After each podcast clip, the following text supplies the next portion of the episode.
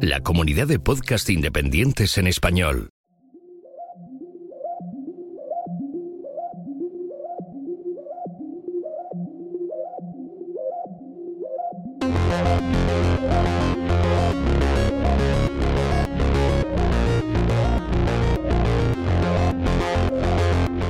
Bienvenidos a Café Swift. El podcast donde hablamos del lenguaje de programación Swift de Apple. Solo no.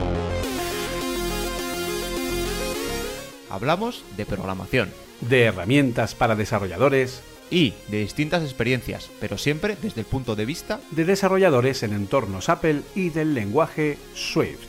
y esos desarrolladores somos Arturo Rivas. Y Julio César Fernández. ¡Comenzamos!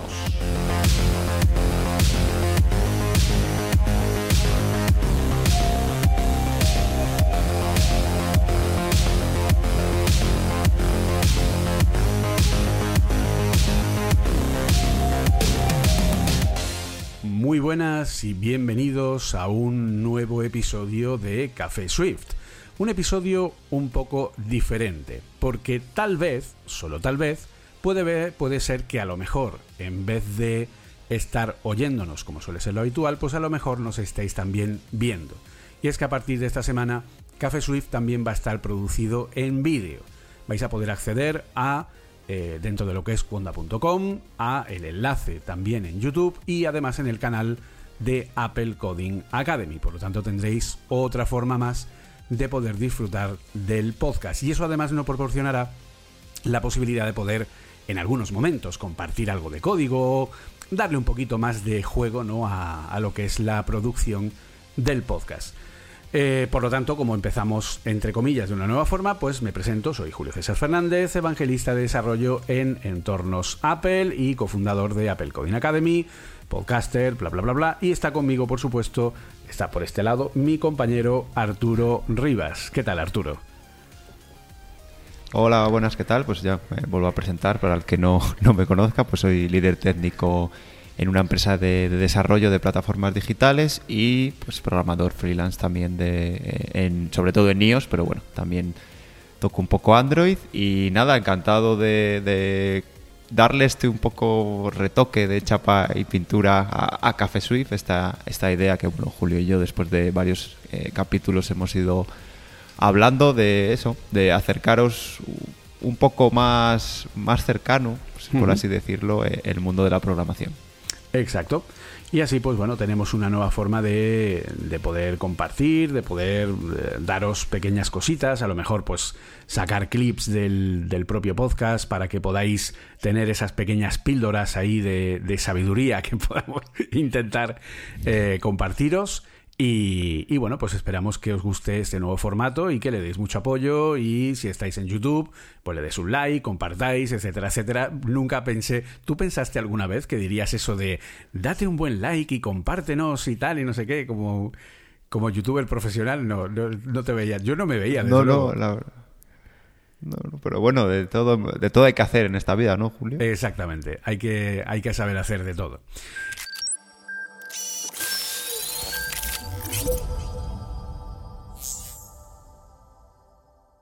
Y bueno, para la gente que ya nos conoce, pues sabe que normalmente lo que hacemos es empezar hablando pues un poco de lo que hemos hecho durante las...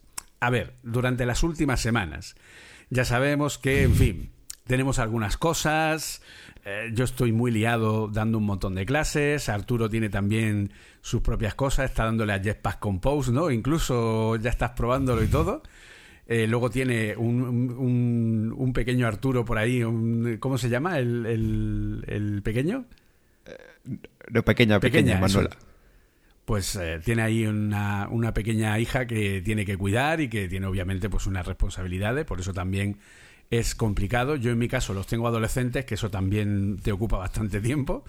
Y entonces, bueno, pues eh, podemos sacarlo cuando, cuando podemos. Pero mientras, lo que sí tenemos que seguir haciendo es trabajar, ¿no, Arturo? Eso no podemos dejarlo de lado. Sí, efectivamente. Y, bueno, siempre nos gusta meternos en los fregados. Y yo estas últimas semanas he, estado en varias cositas y además, precisamente, me gustaría comentarlas porque son cosas que con las que no había trabajado trabajado normalmente. Y es que la primera de ellas, Julio, es que he descubierto, bueno, de una de las plataformas que tenemos, la base de datos está en Mongo. Y hay determinadas consultas que eh, es más juro, eh, perdóname complicado. Que te pero es que ese nombre, te lo juro, es que no puedo evitarlo. Yo no sé qué se le ocurrió el nombre, pero no, yo trabajo en Mongo, es como... pero bueno, sé que es una buena base de datos y además es documental, ¿no? Cuéntanos un poco la, la diferencia que hay con una base de datos normal relacional. Sí, al final eso es una base de, datos totalmente, bueno, totalmente, no sé, para los que estás acostumbrados a, SQL, pues es totalmente distinta. Pues eso, en vez de lugar de tener tablas, tiene documentos y además esos documentos no tienen por qué respetar siempre el formato. Tú puedes crear índices y demás, pero bueno, cada documento puede tener más o menos campos. Luego, en lugar, precisamente las SQL son relacionales porque tú tienes en una tabla eh, los IDs, o sea, digamos, cosas con IDs que luego referencian a otra tabla. Pero aquí muchas veces se tiende a copiar eh, toda la estructura en vez de solo el ID, ¿vale? Porque es más rápido. Es, es como cambiar bastante la cabeza. Y yo siempre había trabajado con bases SQL y mi problema es que para hacer las queries, pues en SQL más o menos, me voy, me, apaño, ¿vale? Para hacer ciertas queries un poquito más complicadas, pero en Mongo se me atravesaba bastante. Entonces dije, ¿qué es lo que yo sé bastante, Julio? Pues Swift, sé bastante Entonces dije, ¿y qué tal si me hago una aplicación para Mac así sencillita y busco algo para engancharme a esa base de datos? Y lo hay efectivamente. Eh, MongoDB tiene un driver en Swift que la verdad que simplifica un montón. Encima soporta Sync Await y la verdad que he estado trabajando, me he hecho una aplicación chorra que me hace las 4 o 5 consultas que necesito de manera más visual y bueno, pues ya he aprovechado para ir en ratos eh, puliéndola. Y la verdad es que estoy súper contento y son cosas que a lo mejor la gente no ha pensado porque, pues no sé, eh, a lo mejor necesita conectarse a una, a una base de datos Mongo y coge y se pone una API por medio y demás que no es necesaria, ¿vale? Para ciertas aplicaciones sencillitas o para algo como, como esto que estoy haciendo yo. Y he juntado, yo creo que he encontrado este driver con algo muy bueno que pasa últimamente en el mundo de Apple, que es SwiftUI, con el que puedes hacerte una interfaz sencilla. Eh, claro, sin tener un diseño en nada, algo nativo, muy sencillito, ¿vale? Muy parecido a, la propia interfaz del sistema en dos patadas y eso, en lugar de, en mi, caso, en lugar de aprenderme cómo se hacen queries bien en Mongo, me he desarrollado una aplicación para hacer, eh, para utilizar este driver, ¿vale? Con las cosas que, que, ya sabía. No sé cómo lo ves, Julio, si a lo mejor estoy matando moscas a cañonazos. No, en principio yo lo veo bien. De hecho, no me extraña que Mongo tenga un driver para Swift, aparte porque en Vapor eh, está soportado, o sea, es una de las bases de datos a las que te puedes conectar desde, desde Fluent. Y luego, pues hombre, el jugar con la mezcla utilizando SwiftUI, que siempre es mucho más práctico, etcétera, no está mal nunca el ponerse a, experimentar y hacer pruebas y a, bueno, pues a, a probar novedades, ¿no? Yo igual no, no, tenía intención de hacer nada sin principio con, con la isla dinámica de la que hablaremos luego, pero en principio, eh, bueno, pues eh, me puse a experimentar un poco y saqué ahí una cosa interesante. Siempre, los experimentos siempre son buenos, sobre todo el hecho de que te hayas podido montar tu propio, eh, digamos, tu propia utilidad de base de datos para poder gestionar y hacer lo que te sea, lo que te sea necesario, está muy bien. Sobre todo, yo ese es el punto por el que todavía no he tocado nada de Mongo, a pesar de que me lo han recomendado mucho, que yo soy persona de base de datos relacional, de hecho llevo, eh, bueno, yo empecé a trabajar en el año 98 como, eh, como desarrollador en bases de datos Oracle y toda mi carrera ha sido con bases de datos relacionales. Entonces, claro, una documental es como, uff, qué miedo, ¿no? O sea, como, no, sé cómo enfrentarme a eso, ¿no? De alguna manera. Sí, a ver, al final eh, mi, mi, pensamiento, porque no se puede ser eh, saber de todo, ¿vale? Entonces fue, ¿qué hago? ¿Me pongo a saber también de Mongo un poco o cojo las herramientas que tengo y consigo tener una herramienta? Porque aparte, lo bueno que esto me sirve para este caso concreto, pero también me sirve para tener un proyectillo en mi, en mi repositorio, ¿vale? Eh, para tirar de ejemplo si el día de mañana tengo que hacer un proyecto de parecido, O sea, es como, como guardártelo ahí en el almacén de un código que has hecho tú, con muchos comentarios y demás, para que el día de mañana pueda utilizar eso. Porque, a ver, tecnologías hay miles de miles y es que no se puede eh, abarcar absolutamente todo. Entonces, es, os lo pongo como ejemplo porque a veces es mejor eh, coger con las herramientas que, que, tienes y ir un poco más allá en las herramientas que tienes, es decir, especializarte en tres cosas que eh, saber un poco de 5.000. O sea, a veces hay que tener ese, ese equilibrio y más en el mundo del desarrollo. Que es, un, que es que al final ya solo estar actualizado en las tecnologías que conoces ya es, es un sobreesfuerzo. Entonces ya imagínate tener que estar todo el rato conociendo nuevas tecnologías que al final te, te vuelves un poquito loco. Sí, no, de hecho además... Y enganchando... además que trabajas con tanto con iOS como con Android, que al final mm, ahí tienes diferentes lenguajes, diferentes tecnologías, diferente todo. Entonces eso también influye. Sí, sí, efectivamente. Y bueno, eh, no saliéndonos, eh, bueno, enganchando con el tema de Swift UI, también he estado, eh, bueno, he podido subir en una de las aplicaciones en las que trabajo la versión a mínima a iOS 13. Entonces, claro, se me ha abierto un mundo nuevo, un mundo lleno de Swift UI, lleno de Async Await, ¿vale? Lleno, ah, o sea, que has podido un montón de cosas. la versión mínima de, de tu proyecto a iOS 13. Efectivamente. Y entonces, claro, eh, ahora mismo puedo utilizar SwiftUI para todo lo nuevo, ¿vale? Porque como bueno, hemos hablado muchas veces, no tiene sentido ahora ponerte a tirar todo, ¿vale? Porque el código de, de UIKit que has hecho sigue funcionando. Con lo cual, lo nuevo sí tiene sentido hacerlo en SwiftUI, pero lo antiguo no tiene sentido refactorizarlo. Pero claro, SwiftUI se tiene que hablar con UIKit. Y ahí, bueno, pues he tenido eh, mis más y mis menos hasta que ya le coges el tranquillo, ¿vale? Porque yo hasta ahora solo había trabajado, o sea, había hecho alguna vista aislada, pero solo había trabajado principalmente con, ellos por separado. Y lo que sí que no había hecho es, eh, desde una vista en SwiftUI, llamar a controladores de UIKit, ¿vale? Entonces, claro, pues nuevos retos y bueno, la verdad que bastante bien. Ahora ya cuando lo pillé, pues muy rápido me he hecho algunos helpers y algunas funcioncillas. Y el, el único problema que he tenido, Julio, que seguramente te habrá pasado, es que SwiftUI para iOS 13, uff, cuando quieres hacer, o sea, a nada que quieras hacer algo más, me he hecho también pues bastantes extensiones de, del protocolo View que me ayudan a jugar un poco con esas cosas que, no tengo, que no tengo disponibles, eso, y tengo como las excepciones, ¿vale? Para iOS 13. Y ya por último, pues, la última eh, cosilla en la que he estado trabajando, he estado experimentando con la, con la API de HealthKit, ¿vale? Porque, bueno, y a lo mejor me salgo un poco de, este podcast. Eh, algo que le pasa a HealthKit y a la monitorización de la salud de Apple en general es que recopila muchos datos, pero luego eh, no profundiza más, ¿vale? Se queda ahí en la superficie en recopilar datos y no te da muchas métricas que te valgan, ¿vale? Entonces hay algunas aplicaciones que lo hacen, pero bueno, pues algunas eh, tienen algunos problemas, entonces bueno, pues me dije, a lo mejor hay un sitio ahí y me digo, pero lo primero para querer hacer una aplicación que te muestre métricas es conectarse a, HealthKit. Y he visto que la verdad es que es muy sencillito, tiene como unas, eh, unas especies de queries y lo que me ha, llamado, me ha llamado la atención, que por eso lo traigo aquí, es que hay un HealthKit UI. Es decir, que hay eh, que además de darte los datos, ¿vale? De traerte, digamos, el modelo de datos o, los datos que, que, ha guardado HealthKit con los diferentes sensores que tienen los dispositivos de Apple, también tiene una interfaz gráfica. O sea, que te da directamente eh, entiendo que gráficos, eh, todo tipo de, de, información que sea, que sea interesante en ese sentido.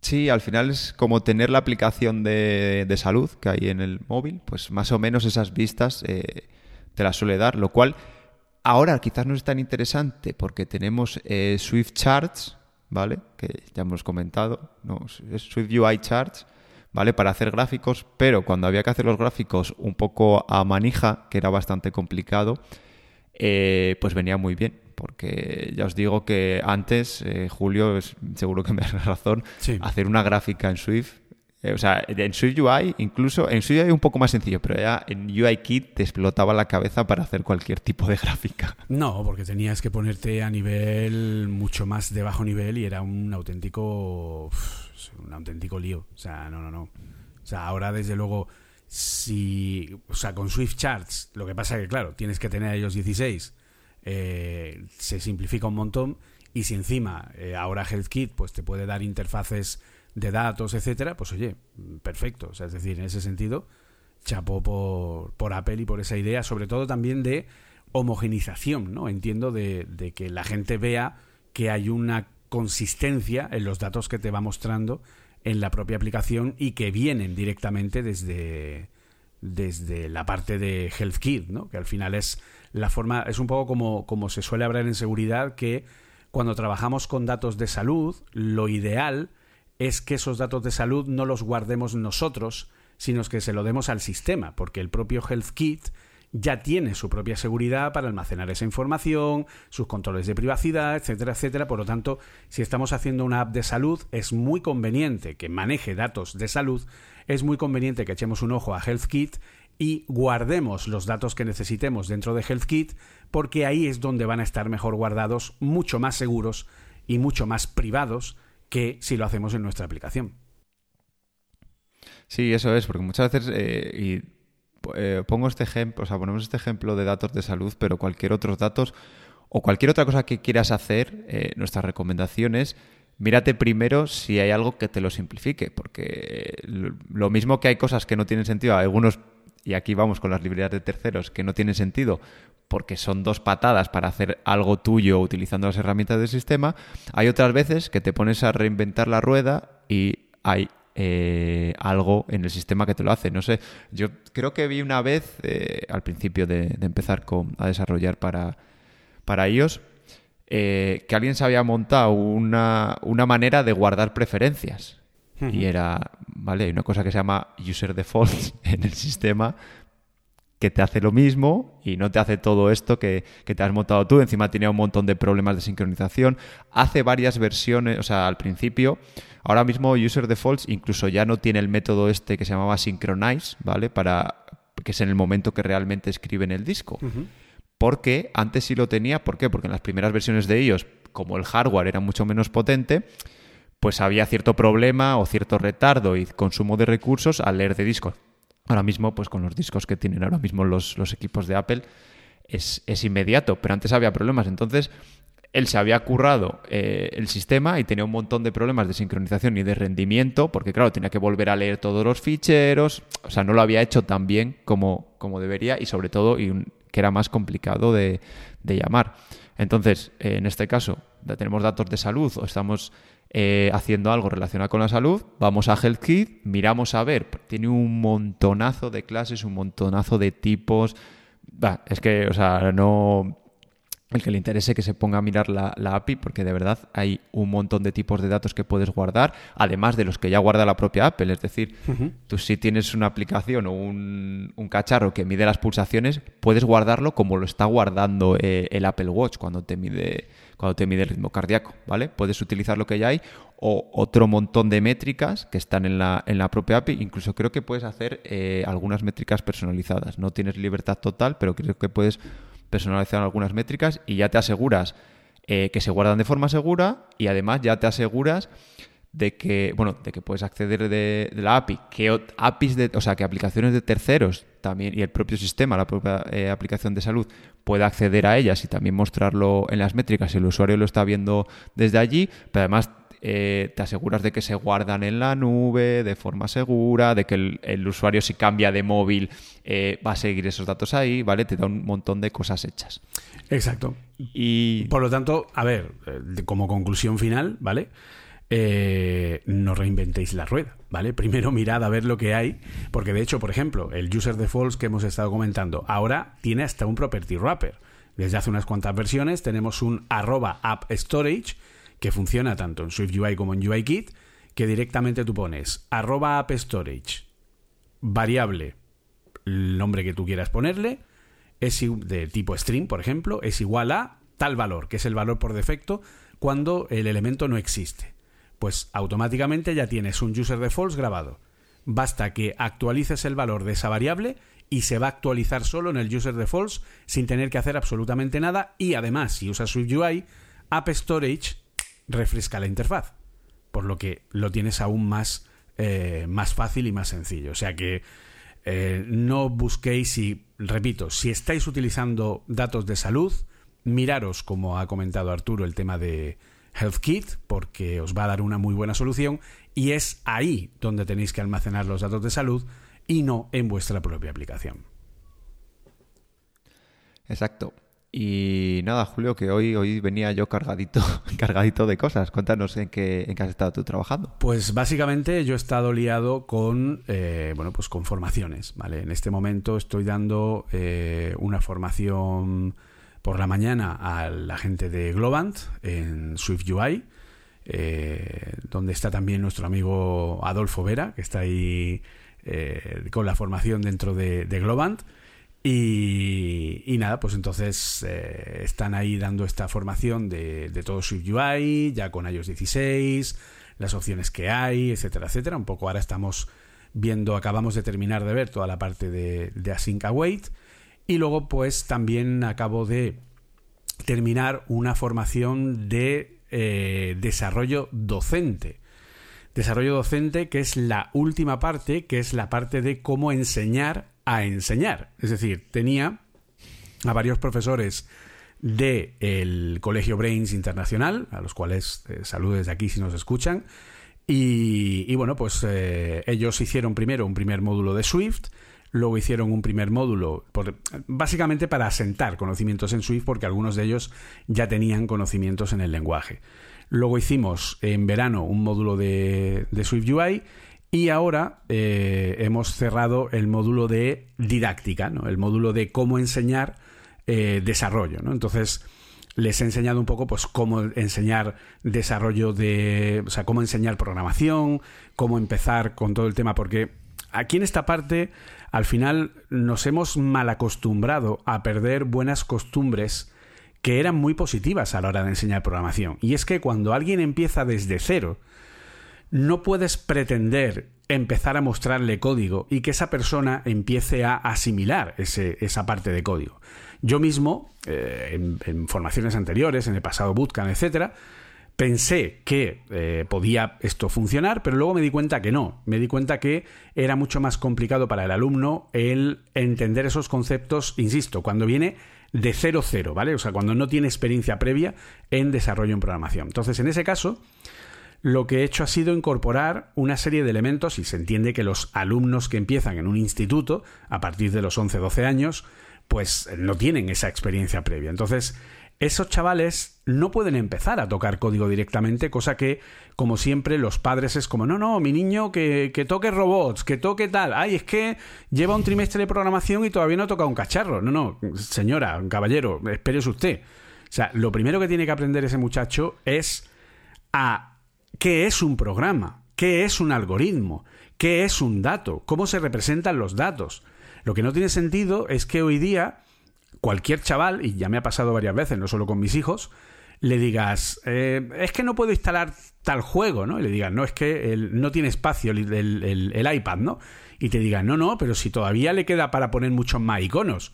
No entiende el concepto de la capacidad, ¿no? De eso de los gigas, que ocupa 5 gigas, que tú tienes 32, que tienes 64, eh, que los vídeos ocupan espacio, que, ah, ay, ¿por qué no me deja hacer fotos? Pues porque te has fundido a base de grabar vídeo toda la capacidad. O sea, conceptos tan fundamentales de informática básica que es un número binario, cómo se representa, eh, cómo representa la información de manera interna el dispositivo y luego ya no solo entender cómo son los datos y cómo es su representación, sino cómo crear algoritmos, cómo hacer un algoritmo con, con los diagramas de flujo que nosotros usamos cuando empezamos, el diagrama del rombito que era el diagrama condicional, con la salida del sí por aquí, la salida del no por allí, en fin, una forma de representación gráfica en el que, como yo les he estado enseñando, prácticamente el, primer trimestre entero de introducción a la programación debería ser sin tocar un dispositivo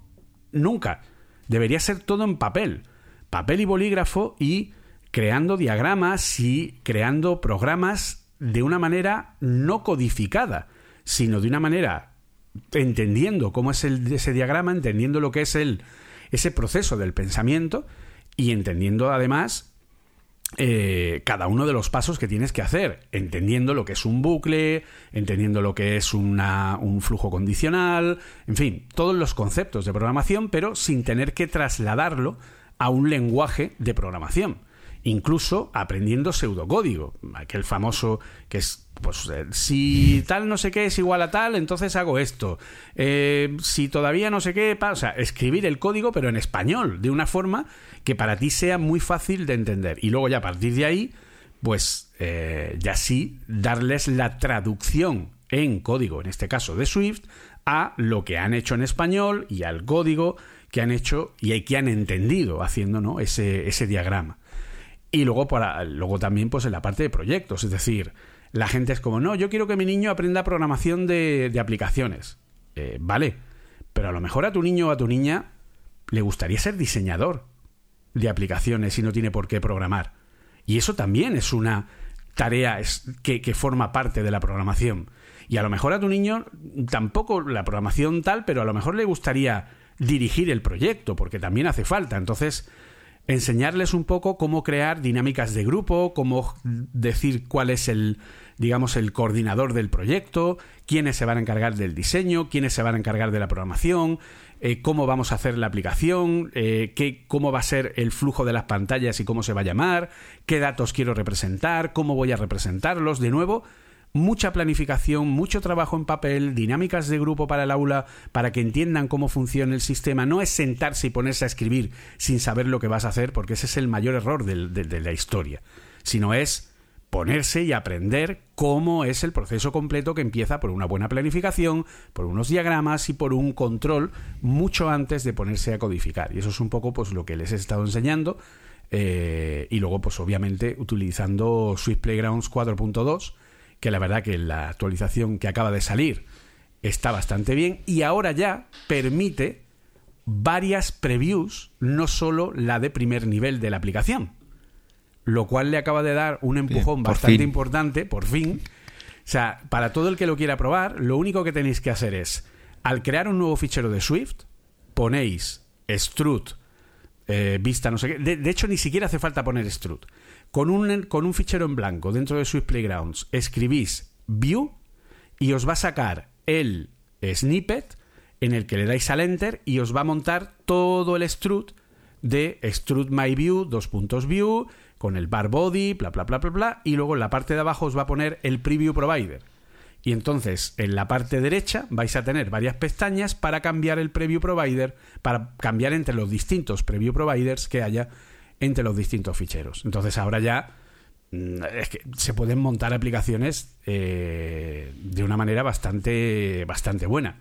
Insisto, para manejarlo bien es necesario tener eh, teclado, ¿vale? En el iPad, porque es un punto importante a tener en cuenta, pero es que cualquier teclado Bluetooth que tengáis por casa sirve para conectarlo al iPad y, y empezar a trabajar. Y desde luego es una herramienta que merece mucho, mucho la pena.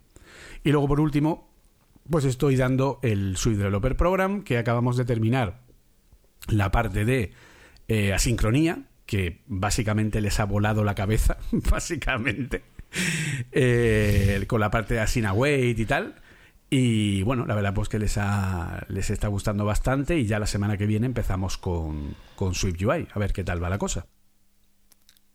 Joder, pues tampoco ha estado mal lo tuyo. Yo quería hacer puntualizar en la parte que has comentado al principio, que nos ha olvidado muchas veces, o sea, está de moda el learning by doing, se llama, algo así, o sea, aprender haciéndolo, ¿vale? Que está muy bien, está muy guay porque es, vale, no me des la chapa con la teoría y desenganches a mucha gente, ¿vale? Pero claro, te dejas atrás eh, el básico. O sea, os pongo un ejemplo. Yo, por ejemplo, eh, cuando empecé a programar para iOS, ya llevaba hechas eh, varias aplicaciones, llevaba tiempo trabajando y no tenía claro cómo funcionaba la navegación. Y yo he hablado con mucha gente que lleva tiempo trabajando en apps, tanto con desarrollo como diseño, y le cuentas, no, mira, no te líes. Se navega eh, con stacks o se navega modal y ya está. O sea, que es que, que me sacas de aquí un, un trozo de, de, de visualización para...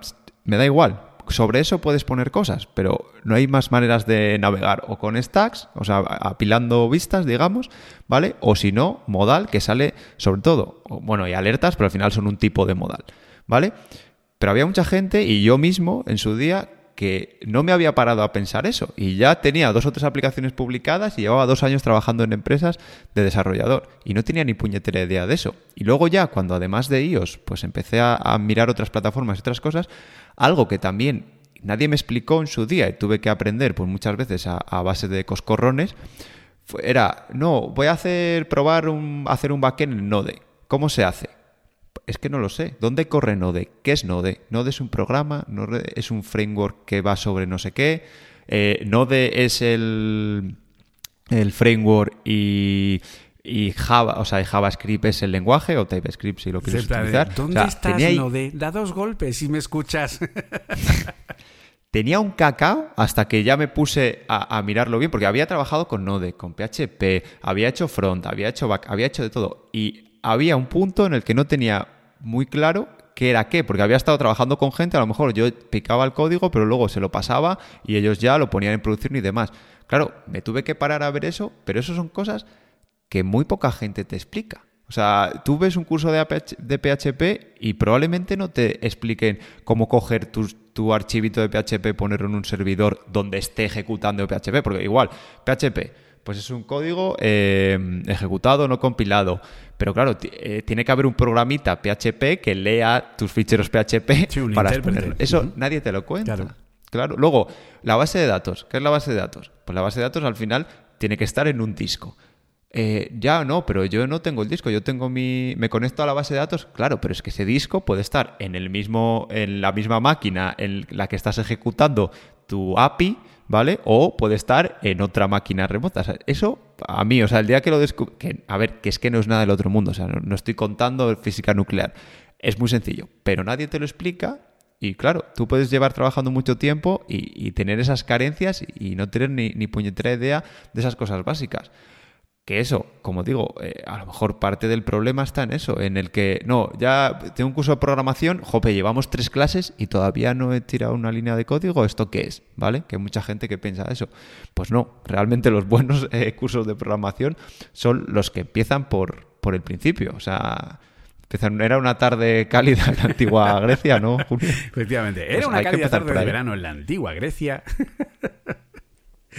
Pero es así, efectivamente, es back to the roots, es volver a, lo básico porque muchas veces nos olvidamos, queremos empezar eh, rápido, rápido. Yo tengo uno de los alumnos que tengo en este, en este Suite Developer Program, eh, le pasa eso, o sea, se lo nota que está ansioso ya por empezar a tocar eh, aplicaciones y tal, y yo le voy diciendo, no, no, tranquilo, que esto tiene, una, tiene un recorrido, que tiene una, unos pasos que hay que dar, porque si no, al final lo que se genera es una terrible frustración por parte, o sea, eso fue lo primero que yo aprendí como formador, es que como intentes aprender el lenguaje y la API del lenguaje, en este caso Swift y Swift UI, a la vez, o sea, eh, olvídate, o sea, el nivel de frustración que vas a conseguir.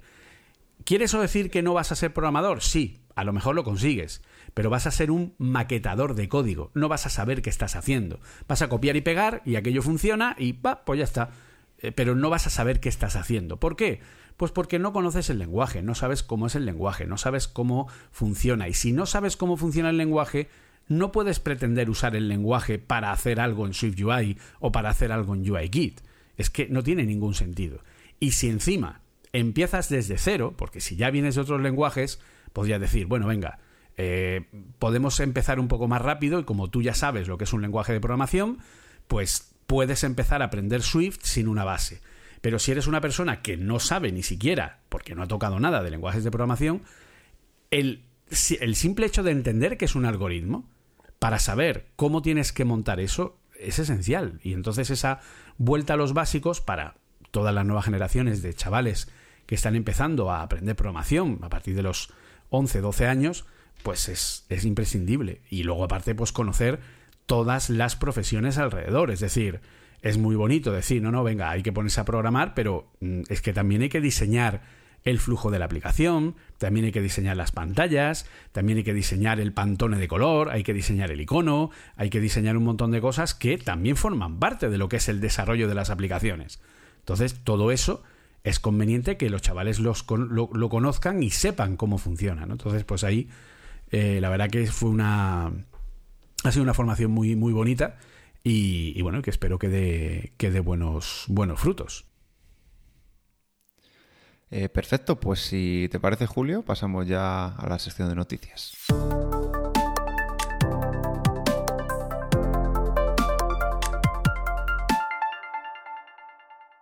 Y la primera noticia que tenemos por aquí, ¿vale? Es una noticia que además yo hice un Apple Coding Daily hablando de ella, que eh, es bastante interesante. Y es que hay un chaval llamado... Eh, a ver, ¿cómo se llama?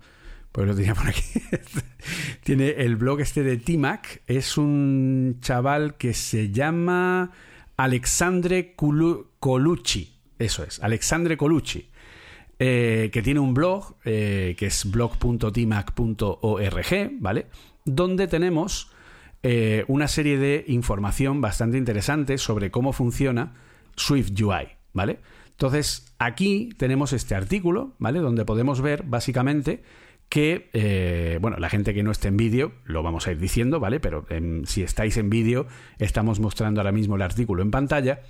Lo que tenemos es un nivel de, eh, digamos, estadísticas, ha hecho un informe bastante completo, que ya lleva algunos años haciéndolo, sobre el nivel de estadísticas de componentes que tiene iOS históricamente, desde la versión 1, que partió con 184 binarios y en iOS 16 tenemos 5.403 binarios. O sea, ahí se hemos vuelto loco, básicamente. Y desde iOS 15, de hecho, teníamos 4.738, o sea que hemos sumado casi, pues casi mil más, ¿no? O sea, serían como 700 y pico más, básicamente. Y lo más importante es, que es la parte que él ha, eh, por el que ha hecho el estudio, es el número de binarios que usan SwiftUI. ¿Vale? Es decir, las partes del sistema que utilizan SwiftUI. Aquí hay que acotar una cosa muy interesante, ¿vale? Y es que el hecho, o sea, es lo, que, lo único que se puede medir realmente es que en el binario en concreto esté enlazado la librería de SwiftUI. A lo mejor está enlazada para hacer simplemente una línea. ¿De acuerdo? Eso es. O sea, no tiene por qué ser que toda la aplicación está hecha en SwiftUI. Pero algo tiene de SwiftUI, aunque sea una sola línea, una extensión. Eh, puede ser a lo mejor, por ejemplo, a partir de iOS 16, las tablas de UIKit pueden usar celdas hechas en SwiftUI. Si tenemos una aplicación que es entera en UIKit, pero las celdas están hechas en SwiftUI, entonces aparecerá como un binario de los que están usando SwiftUI, aunque la aplicación esté hecha en UIKit, ¿vale? Por lo tanto, tenemos que partir de esa eh, base, ¿de acuerdo? Pero, por ejemplo, en iOS 15 teníamos 607 binarios que utilizaban Swift, de esos 5400, ¿vale? Y solamente 114 estaban utilizando Swift UI. Sin embargo, ahora tenemos 1001 binarios, hasta casi se ha duplicado el número de binarios desde iOS 15 a 16 que usan eh, Swift y el número de binarios que usan SwiftUI también se ha duplicado prácticamente, ¿vale? Hemos, o en este caso sí se ha duplicado. De 114 saltamos a 226. Y alguno dirá, oye, pues de 5.400 que tiene iOS 16 a 1.000 solo que tengan Swift, pues hombre, Swift tampoco está siendo muy usado por Apple.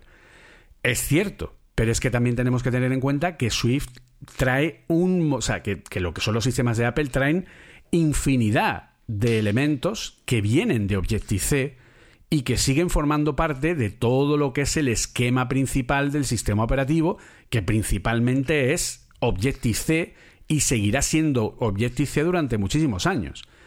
Apple lo que está haciendo es poner cada vez más aplicaciones que usen Swift, poner cada vez más componentes que usen Swift, pero el núcleo del sistema operativo, igual que pasa con Linux, por ejemplo, sigue siendo C y Objective-C.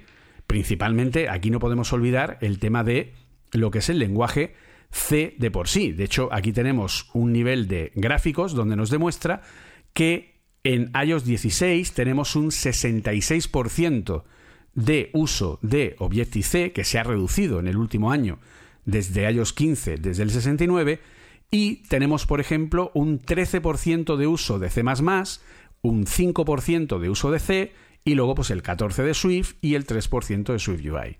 O sea que, desde luego, da a entender y se ve claramente cómo Apple está empezando a jugar y a dar cada vez más importancia a Swift en los sistemas, pero obviamente no podemos olvidar que es un sistema operativo que está montado sobre C y Objective-C y C++. Entonces, obviamente, los porcentajes más altos van a seguir siendo esos. ¿Tú cómo ves toda esta información? sí, lo que me llama la atención, y de hecho en la parte que están compartiendo, sube a la gráfica de justo de encima, es que vale, eh, está claro, como hemos hablado muchas veces, que como sale Switch UI, pues nada, hay que tirar todo y ponerse, tirar iOS y ponerse a hacer todo, todo, todo en, en Switch UI. No tiene sentido, ¿vale? Y lo mismo pasa con Objective-C y Swift.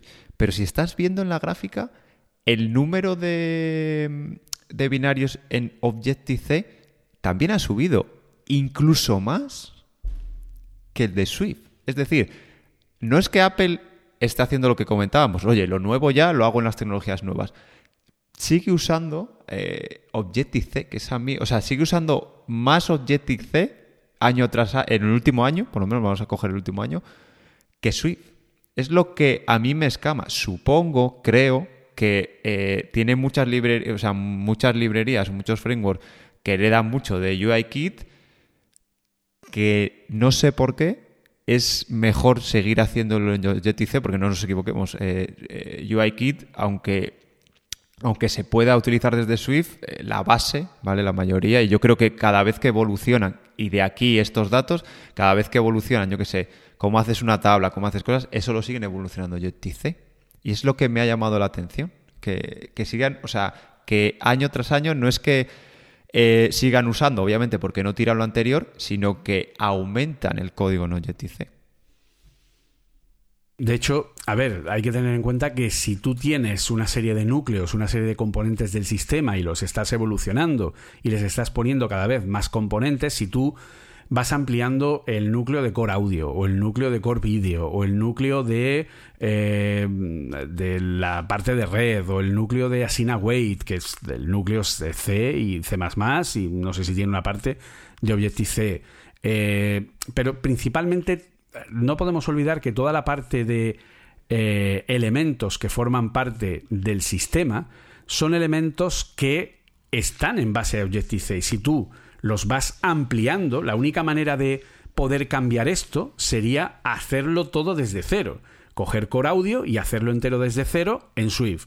O coger Core Animation y hacerlo entero desde Swift. Pero eso sería un. Eh, algo de volverse loco. Es decir, coger una librería que tiene más de 30 años de historia, o, o casi diría 40, porque muchas de ellas vienen del año 1988, aunque como Core Audio, Core Animation, eh, Core, Core, Core, Core, Core, eh, vienen del año 2001, ¿vale? Que eso serían, pues en este caso tendríamos, estaremos hablando de 20 años de historia de estas librerías, pero es que estas librerías vienen de eh, Next del año 88, por lo tanto, en fin, van sumando, es decir, ya son más de 30 años de historia coger eso y refactorizarlo para replicar toda la información y todo lo que hace por dentro cuando yo estoy convencido que ni la propia Apple es capaz de saber al 100% lo que hace cada una de sus librerías, pero como se te olvide una dependencia, las aplicaciones van a dejar de funcionar, ¿vale? Pues obviamente no te puedes meter en ese berenjenal. Entonces, es lógico y claro que todo el sistema siga funcionando en Objective-C por todas las dependencias históricas que tiene, pero luego a la hora de crear aplicaciones para, pues obviamente que es el gran cambio que está dando Apple en los últimos años, lo que está haciendo es utilizar Swift y Swift UI para que todo lo nuevo, la nueva versión de mail, la nueva versión de notas, la nueva versión de la aplicación de tal, eh, los widgets, las live activities, tal, todo, todo lo nuevo que ha ido saliendo en los últimos años es Swift y Swift UI. Y es lo que quiere que haga la gente, porque al final Swift y Swift UI son lenguajes que, eh, que están más preparados contra errores, eh, y permiten una mayor, la mayor flexibilidad ¿no? a la hora de trabajar. Pero desde luego, esto nos da una cosa, una, una perspectiva bastante, bastante interesante, creo yo, de cómo es el núcleo del sistema y cómo Apple año tras año pues sigue apostando por, eh, por lo nuevo. Y luego tú creo que has estado jugando con algo curioso. Has estado jugando con algo, en fin. Cuéntanos, cuéntanos qué, con qué has jugado. ¿Cuál es tu nuevo juguetito? Eh, pues no me acuerdo cómo lo, cómo lo descubrimos. No sé si me lo pasaste tú o te lo pasé yo, no sé. No sé cómo fue. O una creo que me lo pasó alguien por Twitter, no recuerdo ahora mismo quién, pero me lo pasó alguien por Twitter. Eh, y de hecho yo se lo pasé a Bryce. Y cuando se lo pasé a Bryce me dijo, What are you talking to me? se quedó loco. Y luego pues también te lo pasé, te lo pasé a ti. Eh, sí, pues de lo que estamos hablando es de un traductor de Swift a Kotlin. Eh, como, bueno, los que lo estáis viendo en vídeo, estáis viendo que ese es Grifón, se llama. ¿Vale? Es el nombre que han dado. Como un grifo, pero grande. es el nombre que le han dado hasta. Iba a decir librería, pero no, porque realmente es un programa. ¿Vale? Y ahora, ahora os contaré bien eh, exactamente en qué, en qué consiste. Pero lo primero que quería dejar claro es que esto es de Swift a Kotlin y solo. O sea, eh, nadie se piense que esto es como lo de que es un framework, que es un lenguaje, ¿vale? Es única y exclusivamente lenguaje. De hecho, no sé si, si alguno, que es a mí lo que pues en su día también me petó la cabeza, eh, con, el framework de desarrollo Xamarin, ¿vale? Para aplicaciones híbridas, hay varias formas de hacerlo. Hacerlo con Xamarin Forms, que es totalmente otro framework, o también lo que se puede hacer es en, C Sharp, ¿vale? Que es lo que utiliza en la plataforma de, Windows, ¿vale? Con C tú llamas a funciones que son exactamente iguales y correspondientes a Objective-C, ¿vale? Entonces, esto no es nada de eso, ¿vale? Esto es simplemente de traduce lenguaje Swift a lenguaje Kotlin. Pues bueno, pues eh, cogí, me lo bajé y estuve, estuve trasteando.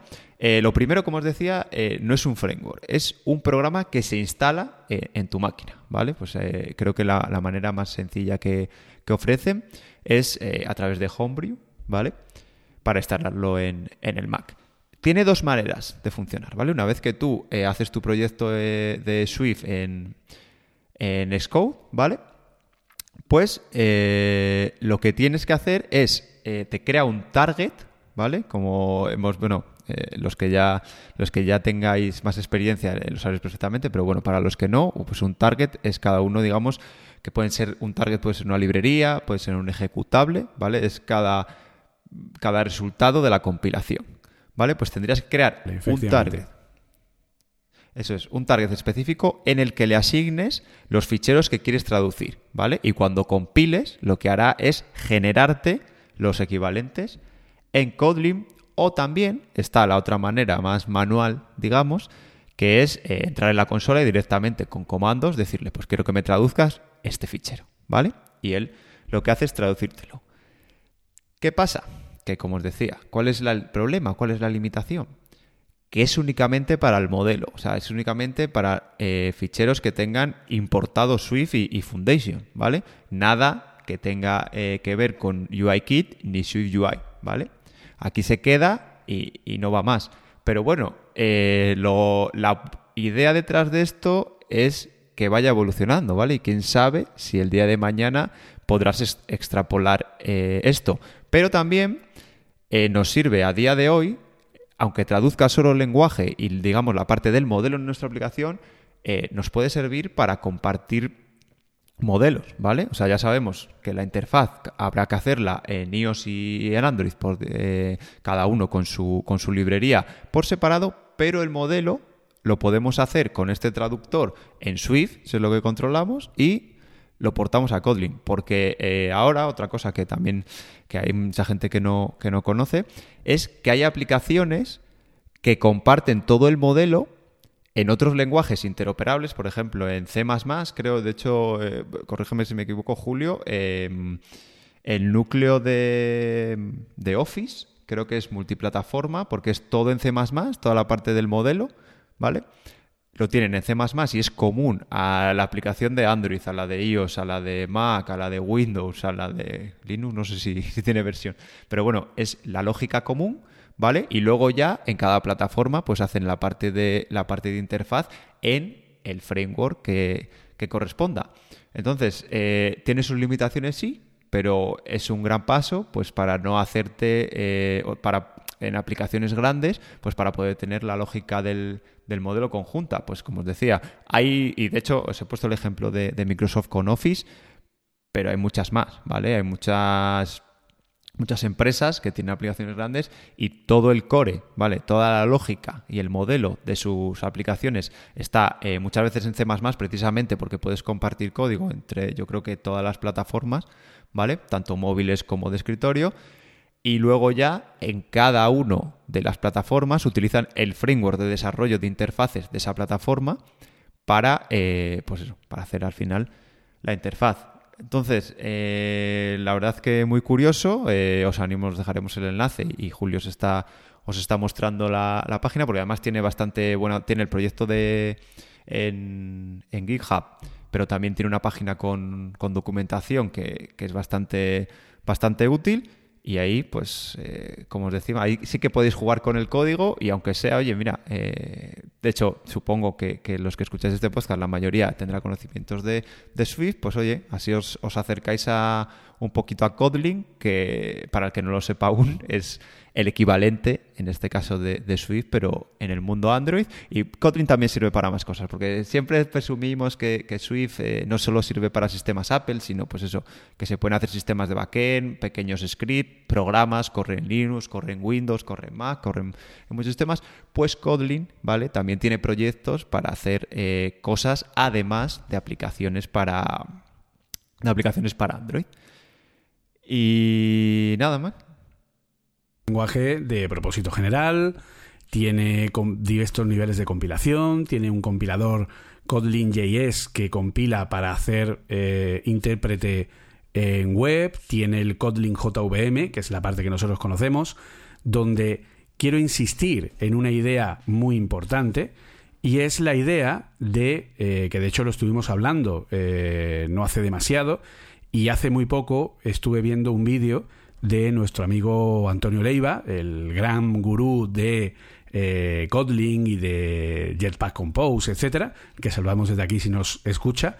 Eh, Antonio Leiva hace no mucho hizo un vídeo en eh, TikTok, ¿vale? Que podéis seguirlo ahí también, donde explicaba lo que es el romper la leyenda urbana que mucha gente piensa que Kotlin es una traducción de Java, que Kotlin por detrás es Java y luego ya de Java pasa, y entonces, claro, es como, no, no, esto es como una traducción. No, no, no, no, estáis muy equivocados. Kotlin es un lenguaje con entidad propia. Lo único que Java, cuando compila, compila a un bytecode, que es un código intermedio, que ese es el, el, el código que se ejecuta en la máquina virtual Java de eh, la oficial, ¿de acuerdo? La que tiene Android en este sentido o la que podría tener cualquier sistema, ¿vale? Porque esto se puede utilizar para utilizar la máquina virtual Java ya no solo para Android, sino para cualquier cosa, porque, insisto, Kotlin es un lenguaje de propósito general.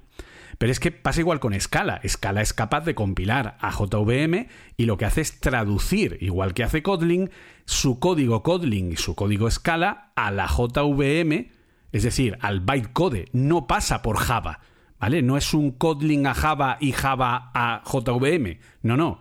Kotlin es un lenguaje completamente nuevo, es un lenguaje con un montón de paradigmas con los que Java no puede ni soñar, sobre todo cuando lo usamos en las versiones más comunes que lo suele usar la mayoría de la gente, que son Java 7, Java 8, a pesar de que ya va por la 14, 17 o no sé por dónde vaya Java. Eh, pero, insisto, Kotlin es un lenguaje que tiene mucho más, mucho más poder, mucha más capacidad, mucha más versatilidad, que se ha trabajado mucho más. Eh, para mí, sinceramente, es un lenguaje muchísimo mejor que Java, pero que tiene esa posibilidad de poder utilizar, poder eh, compilar ese código Kotlin a la parte de bytecode que se ejecuta en un Java Virtual Machine. Y aparte, Kotlin también es capaz de hacer Kotlin Native que es compilación a través de la arquitectura de compilación LLVM, que es la misma que usa Swift, para generar código binario para cada plataforma. Y con ello puedes conseguir hacer, pues por ejemplo, igual que en Swift tenemos Vapor, en, eh, en Kotlin tenemos eh, Cator, que es el equivalente en lado servidor en Kotlin, que también es muy usado en algunas empresas y que también es bastante versátil, funciona muy bien, etcétera. O sea que Kotlin es un lenguaje muy serio, muy bien hecho y, repito, por si alguien no se enteró, ¿de acuerdo? En 2017, repito, 2017, Google dijo, Android is Kotlin first. ¿De acuerdo? O sea, no. Java no es el lenguaje principal de Android. Lo es Kotlin. Desde hace ya cinco años. Así que si todavía estáis con Java, creo que es el momento de que os plantearais que sois objeticearos. Objeti... ¿Cómo, se llamaría? Objeticegáis en el mundo de Swift. Es decir, si hoy nadie a nivel de desarrollo, casi nadie, a nivel de desarrollo de apps, se plantea eh, hacer algo en Objective-C, ¿vale? Eh, debería pasar lo mismo en Android. Así que si aún desarrolláis con Java, estáis tardando en empezar a mirar Kotlin. ¿Vale? Entonces, bueno, si también hacéis cosas con Swift, esto podría ser una cosa interesante, esta aplicación, para que empecéis a ver cómo funciona Kotlin y eh, os paséis a Kotlin y abandonéis ya por fin, por el bien de la propia humanidad, el café de Java. ¿De acuerdo? Sobre todo. Es, es, que todo lo que empieza por Java me da grima. sobre todo lo que dice Julio, si venís de Swift, eh, vais a ver Kotlin con, muchos, muchísimos mejores de, que Java. Son muy parecidos. También hay opcionales, también hay closers. Pasa que los opcionales se llaman valores nullables, ¿no? Si no recuerdo mal. Eh, las, los closers allí se llaman lambdas, que de hecho el, el nombre lambda es mucho más apropiado a lo que es un closer que el nombre de closer, todo se ha dicho.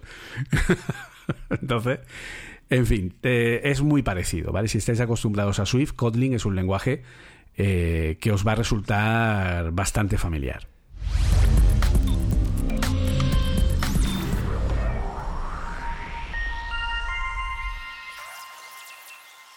Eh, ya tenemos iOS 16.1 y la gran novedad eh, de iOS 16. además de que salía la versión de iPad y también ha salido el equivalente de, Mac, eh, la gran novedad era que las Live Activities ya eran, pues ya estaban en la, en la versión pública. Y a mí me han dejado un poco frío, porque sí, tengo, me he instalado un par de aplicaciones y tal, pues, básicamente resultados de, de fútbol, y, y me gusta mucho cómo está incorporado y, la idea y cómo en mapas de iOS, cómo está cuando, cuando está reproduciendo algo. Pero más allá de ahí, Julio, pensaba que iba a llenarse el App Store, que iba a haber 50.000 artículos, que los ha habido, diciéndome aplicaciones que me iban a aportar un mogontón con esas Live Activity, pero me parece que no. No sé si tienes tú la misma opinión. Eh, las actividades en vivo son muy limitadas. ¿Vale? No es tan magia como podemos pensar. Es decir, a ver, es magia, pero es un primer paso a lo que son las actividades en vivo. Las actividades en vivo van a tener mucho más recorrido y sobre todo el tema de la isla dinámica también tiene que tener mucho más recorrido, ¿vale?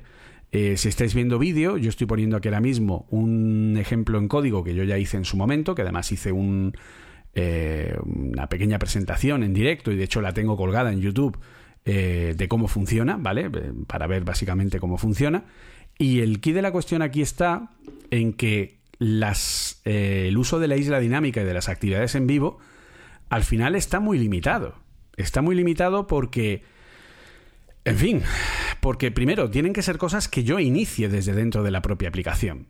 Y una vez lo inicio dentro de la propia aplicación, ahora ya es cuando digo, vale, ¿Cómo funcionaría esto? Pues bien, si yo arranco una aplicación para mostrar cómo funciona y al arrancarla quiero generar una actividad en vivo, ¿qué es lo que sucede?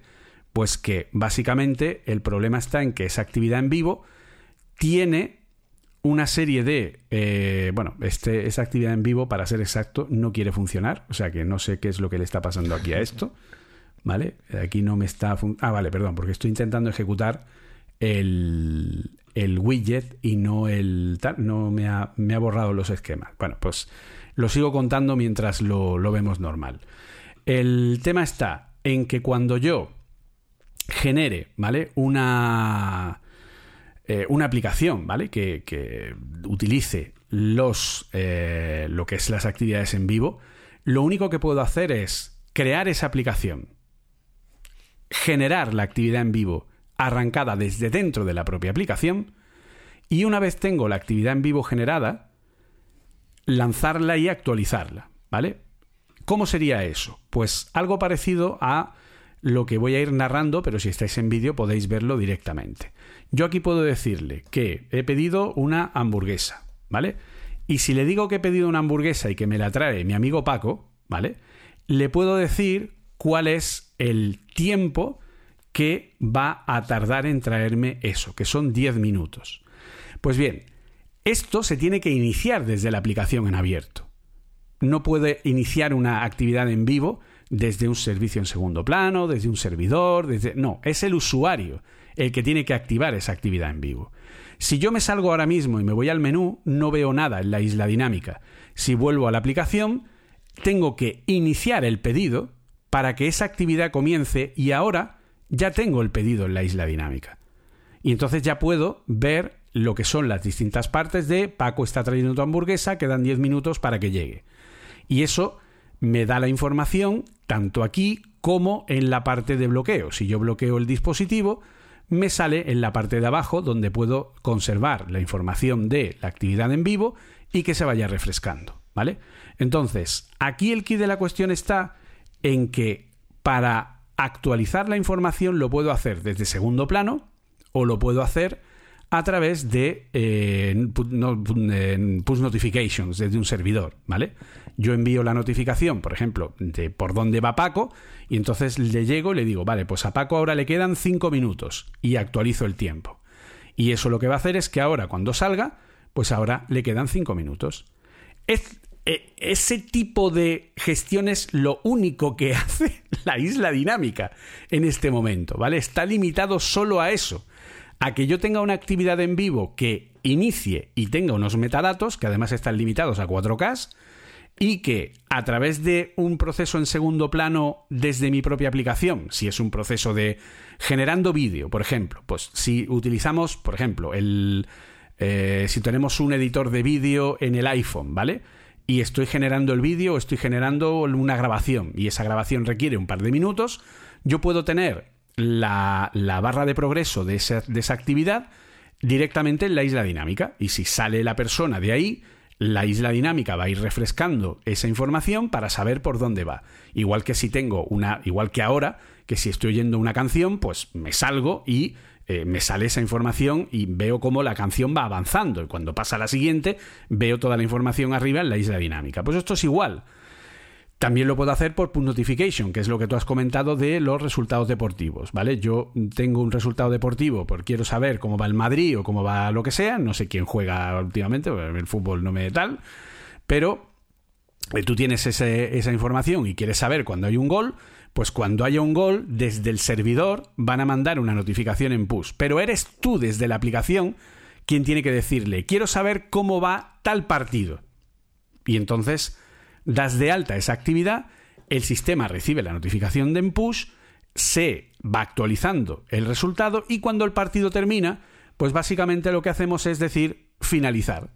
Cerramos la actividad y en ese momento ¿qué sucede? Pues que ya no hay actividad arriba. Ya está. Eso es todo lo que nos proporcionan las actividades en vivo. Ese nivel de, claro, todo esto se puede hiper ultra maquillar si yo pongo una bicicleta pintada encima de un widget con una carreterita y hago que la carreterita tenga una animación continua con los guiones como si estuviera en movimiento y la bicicleta la pongo así como moviéndose y se va moviendo de izquierda a derecha en función del valor del tiempo que se actualiza cada minuto, pues tendré un widget interactivo súper chulo, monísimo de la muerte, pero que al final lo único que va a hacer es indicarme un paso de tiempo o una o un evento que se actualiza en tiempo real, que empieza en un momento X cuando yo lo activo en la aplicación y acaba en un momento Y cuando el sistema decide que ya ha terminado. Ya está. Entonces, claro. Eh, pues sí, es un poco. Con eso poco se puede hacer. Exacto. Y además está muy limitado Porque claro, no hay tantas cosas que tú puedas pensar que pueden ser aplicables a esto. Porque, insisto, eh, un render o una generación de un fichero, vale, sirve.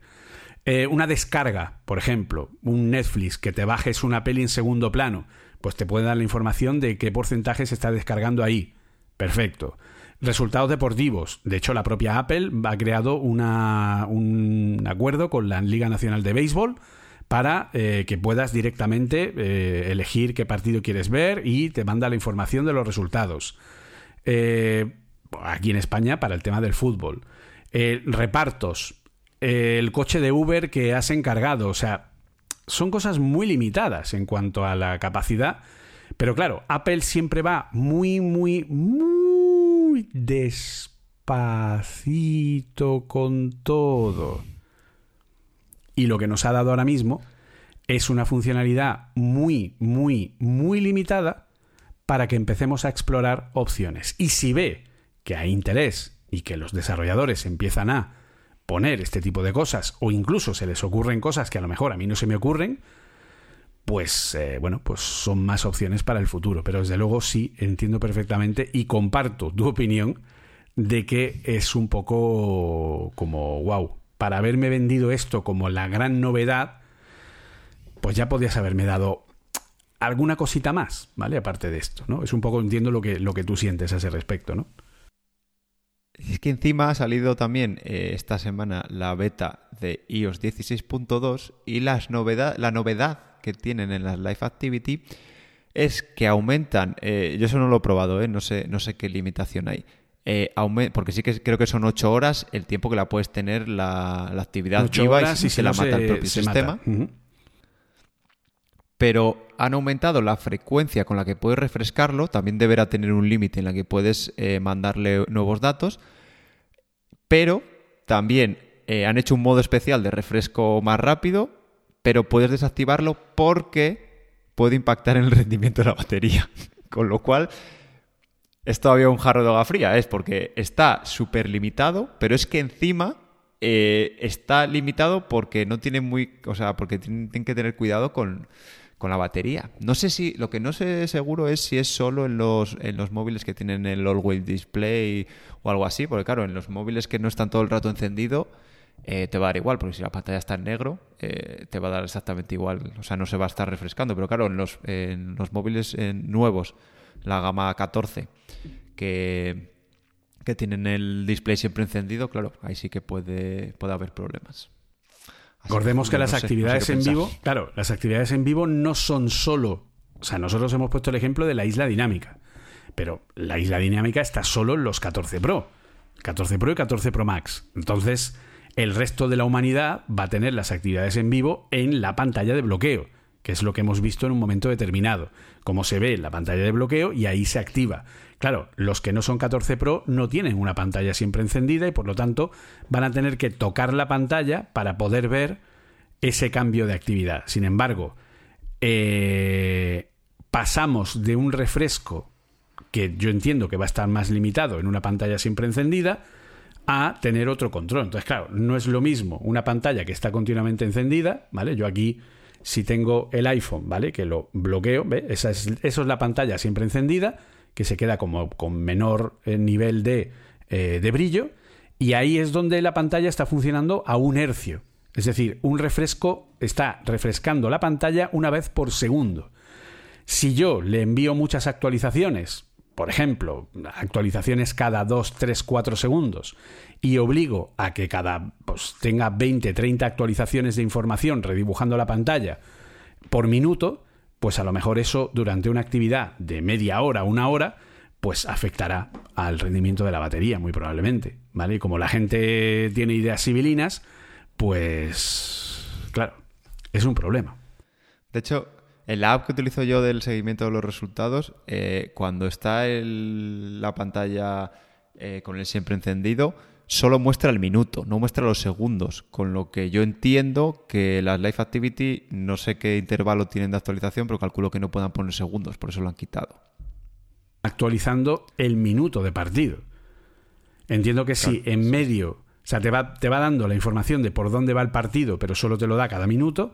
Y luego si hay un gol, entiendo que sí te lo mandará en tiempo real. Y entonces ahí sí entrará una segunda actualización dentro de ese minuto. Pero como mucho, vas a tener dos actualizaciones de contenido al minuto. Lo cual pues es algo que es más moderado. Pero si tú quieres poner ahí un Eso, montón no pueden de... poner segundero, que quitan el segundero porque no, no- me imagino que es que no les dejen actualizarlo cada segundo. Y bueno, ahí, a ver, hay formas, ¿vale? Eh, ¿Cómo? Poniendo un cronómetro. Existen, eh, existen widgets que permiten eh, controlar, por ejemplo, cuentas atrás, ¿vale? Que funcionan con la isla dinámica. Y ahí sí funciona. ¿Pero por qué funciona? Porque es la aplicación de- en segundo plano, es decir, es el sistema en segundo plano quien está actualizando ese contador. Pero no lo está haciendo desde un servicio eh, en la red, ¿vale? Entonces, hombre, es un proceso que no es lo mismo, no es un servicio de red que tiene que recoger una push notification, levantar la aplicación, actualizar el widget, es algo que lo puede llevar más controlado por el sistema, pero en fin, es un poco de aquella manera. Así que sí, en principio, pues a ver, está muy bien el tema de las eh, de las actividades en vivo y la implementación que tiene con la isla dinámica, ¿Quiere decir esto que esto va a ser lo único que hagamos con la, con la isla dinámica? Mm, Para nada. Yo estoy convencido que Apple está trabajando a saco porque recordemos que la isla dinámica va a estar en todos los modelos de iPhones el próximo año, ¿vale? Tanto los modelos Pro como los no Pro, y va a ser la distinción de la gama iPhone a partir de ahora, el notch de la gama iPhone a partir de ahora, y bueno, pues obviamente habrá muchas más formas de sacarle provecho, pero ahora mismo, como ha pasado con todo lo que Apple ha ido lanzando eh, en una primera versión, pues está más limitado y en este caso la única forma que un desarrollador puede usar la isla dinámica es con las actividades en vivo. Pero yo entiendo que en futuras versiones habrá muchas más posibilidades de otras APIs que también podrán utilizar la isla dinámica. Entonces, bueno, veremos a ver qué es lo que nos encontramos y que incluso podamos poner animaciones eh, o que sean incluso eh, pues un poco por ejemplo lo que hace Face ID que se pone con una especie como de tic enorme así en plan grande y tal que queda muy chulo etcétera etcétera veremos a ver tú cómo cómo crees que a lo mejor le pueden sacar provecho a eso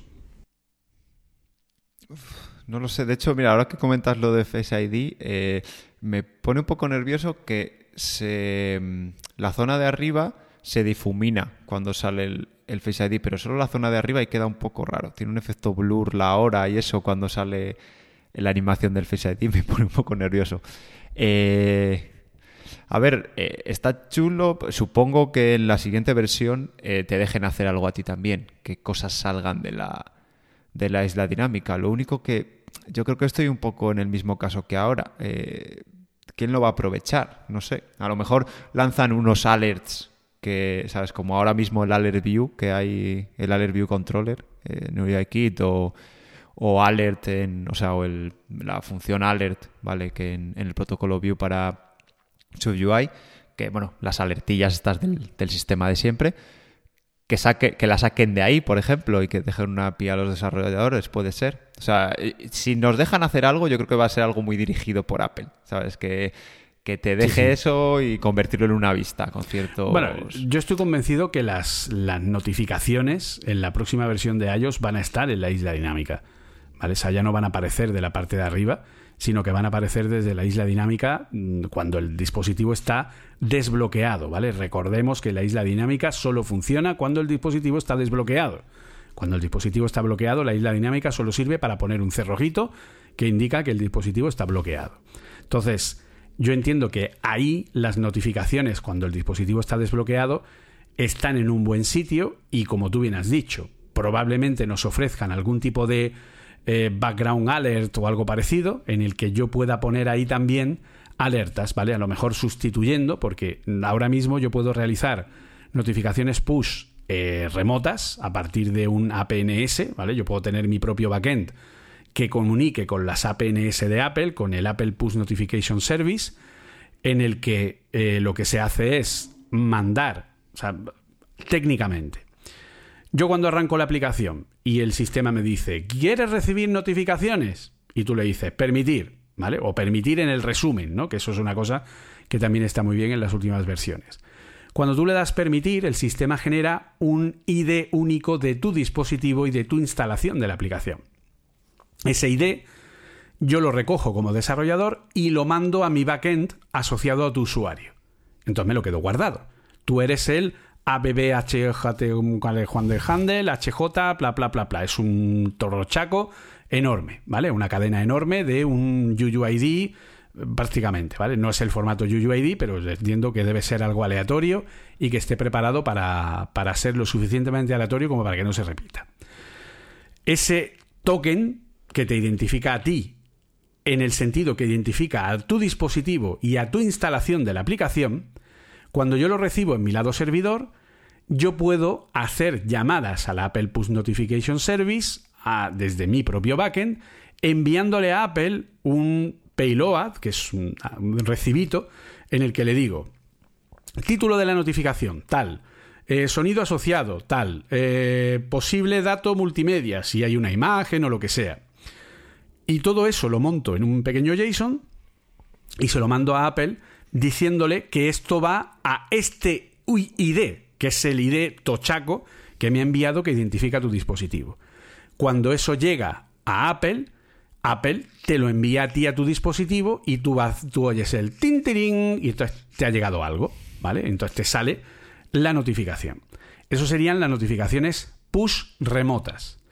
Pero también están las notificaciones push locales. Las notificaciones push locales son cuando yo, desde dentro de la propia aplicación, genero una notificación programada en el tiempo para que salte en un momento determinado o bajo un evento concreto yo puedo tener una descarga de red. localización también se puede. Por ejemplo. Entonces, yo puedo, por ejemplo, tener un evento de red que es una descarga en segundo plano y que cuando acabe lance una notificación. Entonces tú te sales de la app, sigues jugando, viendo el TikTok y cuando se ha descargado el contenido que está en la aplicación, te llega una notificación. Pa, pa, pam, mm, ya se ha descargado. O si estás jugando, esto típico de, oh Dios mío, qué inteligente es el Clash of Clans que está ahí pendiente del cultivo del campo y cuando ha terminado el cultivo me manda una notificación. No, no, no, no, no.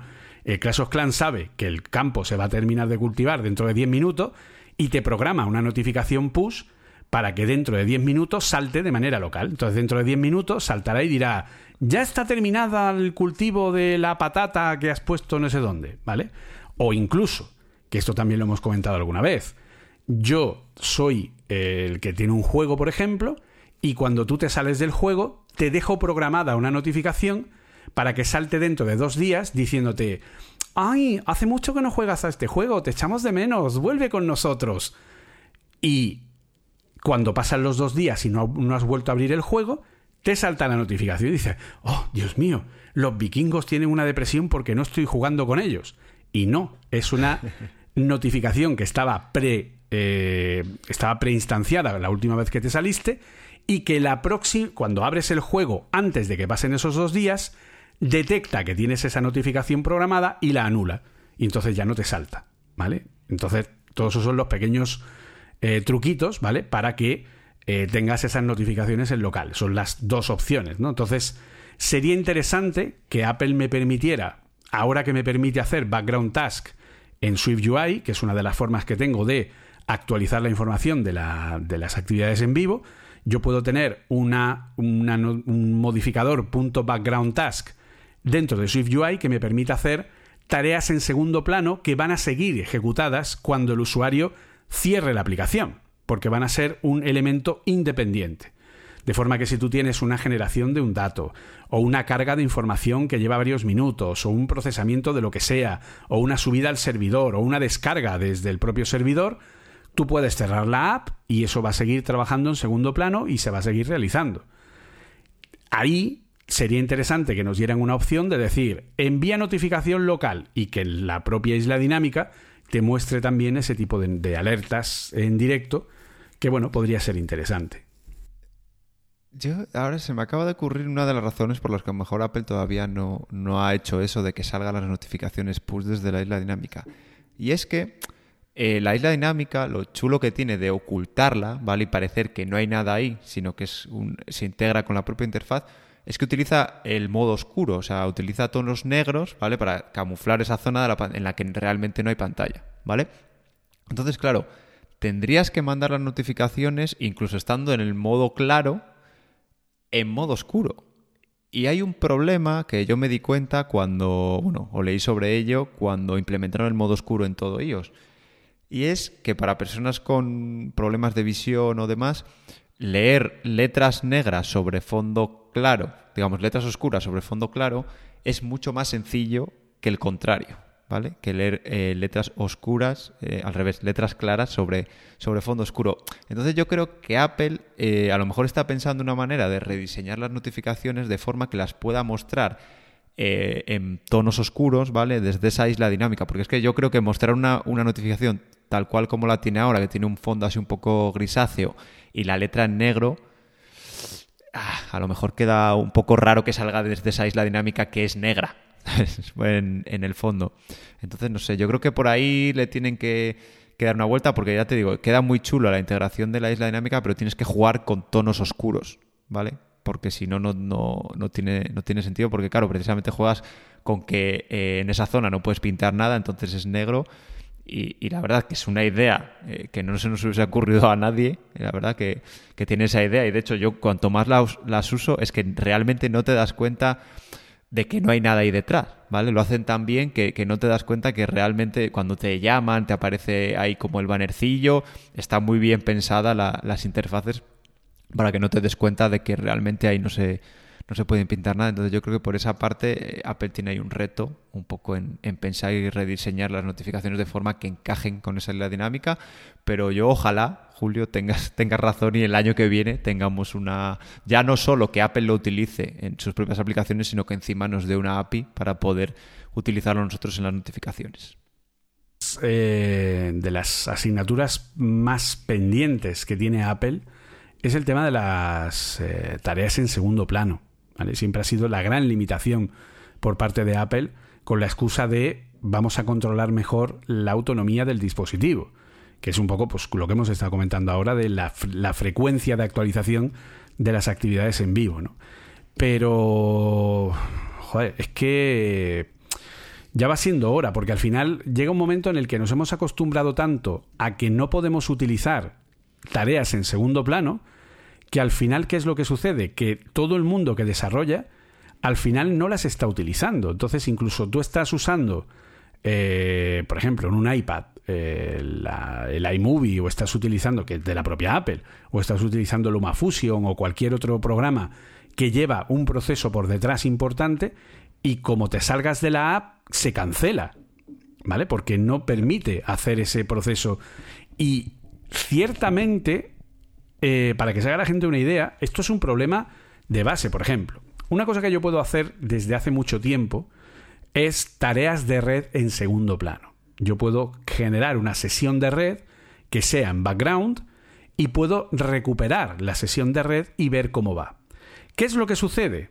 Que, a ver, no sé si esto lo han arreglado en las últimas versiones, pero en lo que yo he trabajado en versiones anteriores, tiene un pequeño gran problema. Y es que si yo tengo un recurso de red, por ejemplo, estoy descargando algo que ocupa un giga y pico.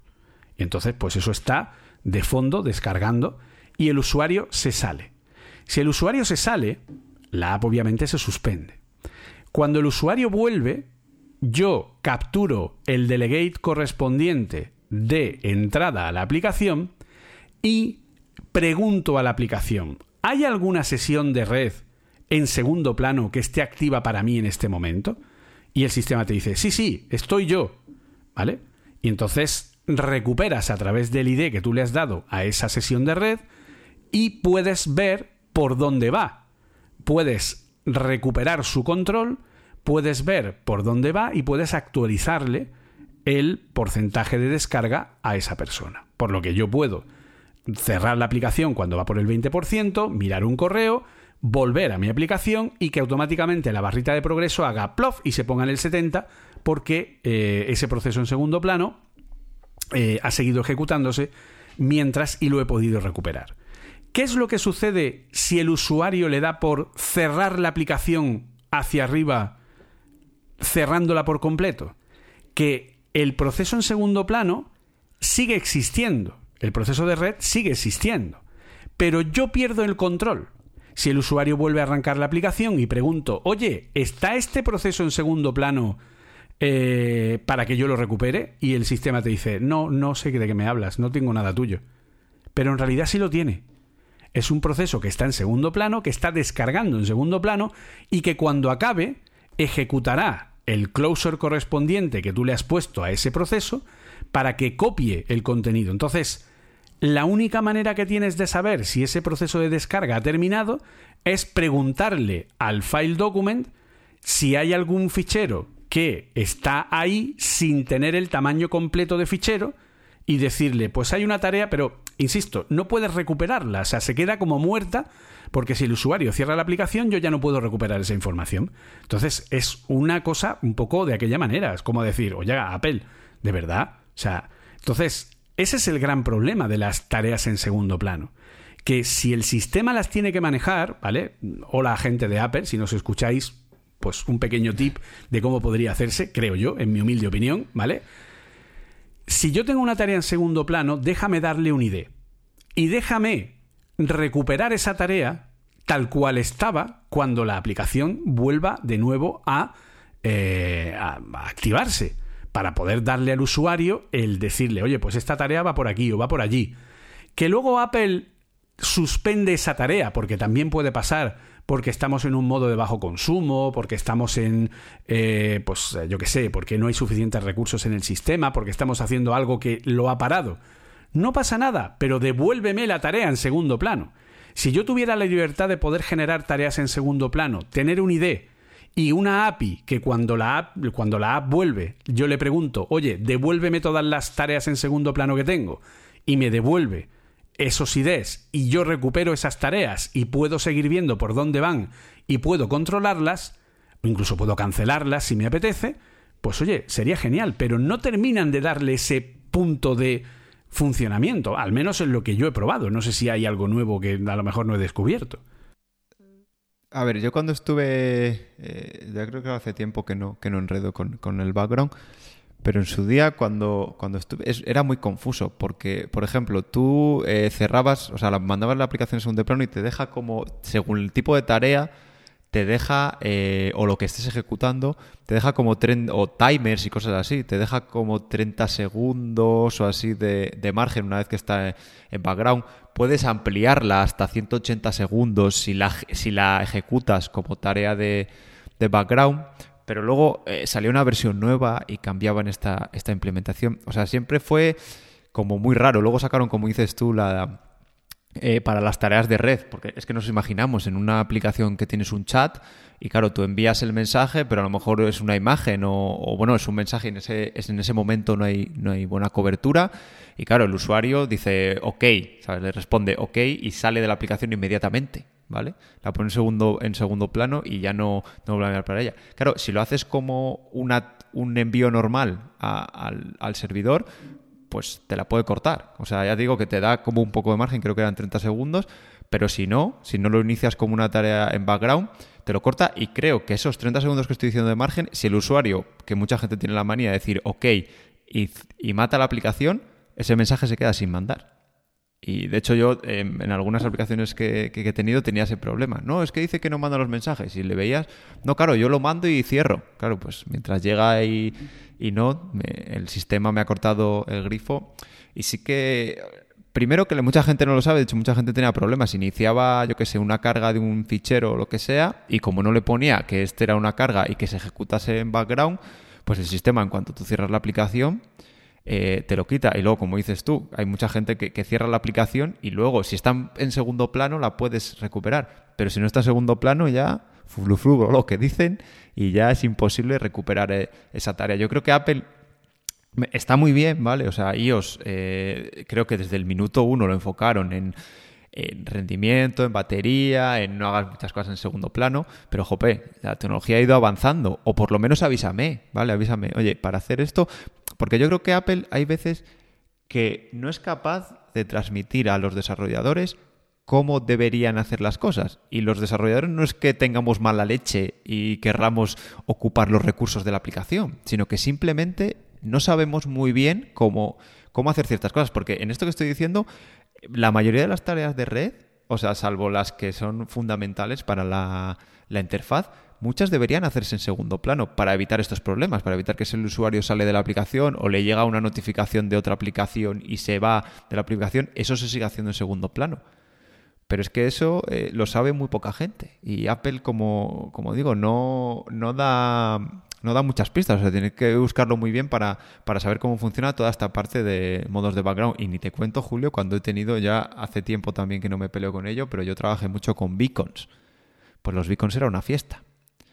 No se sabía muy bien cuándo eh, sí que funcionaban, cuándo no. Luego, por ejemplo, lo de las. Eh, capturar la la, localización en segundo plano. O sea, eh, primero, eh, era, no, alguna gente te decía, no, en segundo plano, eh, o sea, perdón, en segundo plano sí, pero te deja unos segundos. Otros te decían, no, si pones geocerca sí que puedes, y vas poniendo geocerca y le vas pillando. O luego también hay una que aunque la aplicación esté cerrada, es como un, un servicio al que te suscribes y te da las localizaciones importantes, o sea, los cambios importantes de localización, que no es muy fino, a lo mejor cada 500 metros, que a lo mejor para traquear un viaje te da, pero es que eso tienes que buscarlo en el fondo del fondo de la documentación de Apple. O sea, es imposible saber muy bien eh, a qué te enfrentas y, no sé. Eh, estábamos diciendo que Apple está aumentando la documentación, pero no queremos volumen de documentación, queremos que esté bien organizada. O sea, que, que haga un artículo con los modos de background y te explique todas las opciones que hay y todos los cambios que pueda haber y cómo tienes que hacer las cosas y, ejemplos, porque hay muchas aplicaciones de ejemplos cada, en cada WWDC ponen aplicaciones de ejemplo, pero al final es que son ejemplos de A, B y C. Como te pases un poquito o quieras hacer algo un poco especial, eh, es imposible.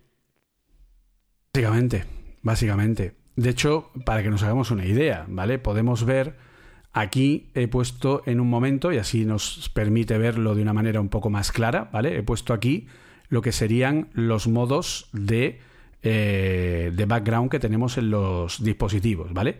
Y como podemos ver, tenemos modo de audio, AirPlay y Picture in Picture. Este modo eh, lo controla completamente el sistema. Tú lo único que haces es utilizar la API normal de reproducción de audio y él ya se encarga de mm, ponerlo por el play, por audio, tal y cual. Es decir, que yo, cuando me salgo de la app, lo que hago básicamente es que en vez de controlar yo el ciclo de reproducción de audio, lo que hago es cedérselo al sistema y por lo tanto cuando la app se cierra, pues el audio, el vídeo, lo que sea, se sigue reproduciendo.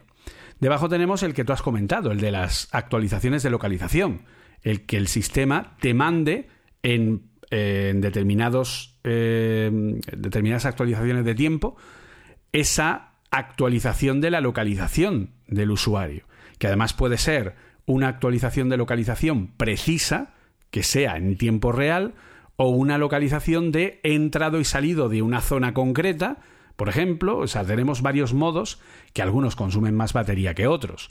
Luego tenemos el modo de voz sobre IP, que aquí igual es algo que yo le cedo al sistema y punto.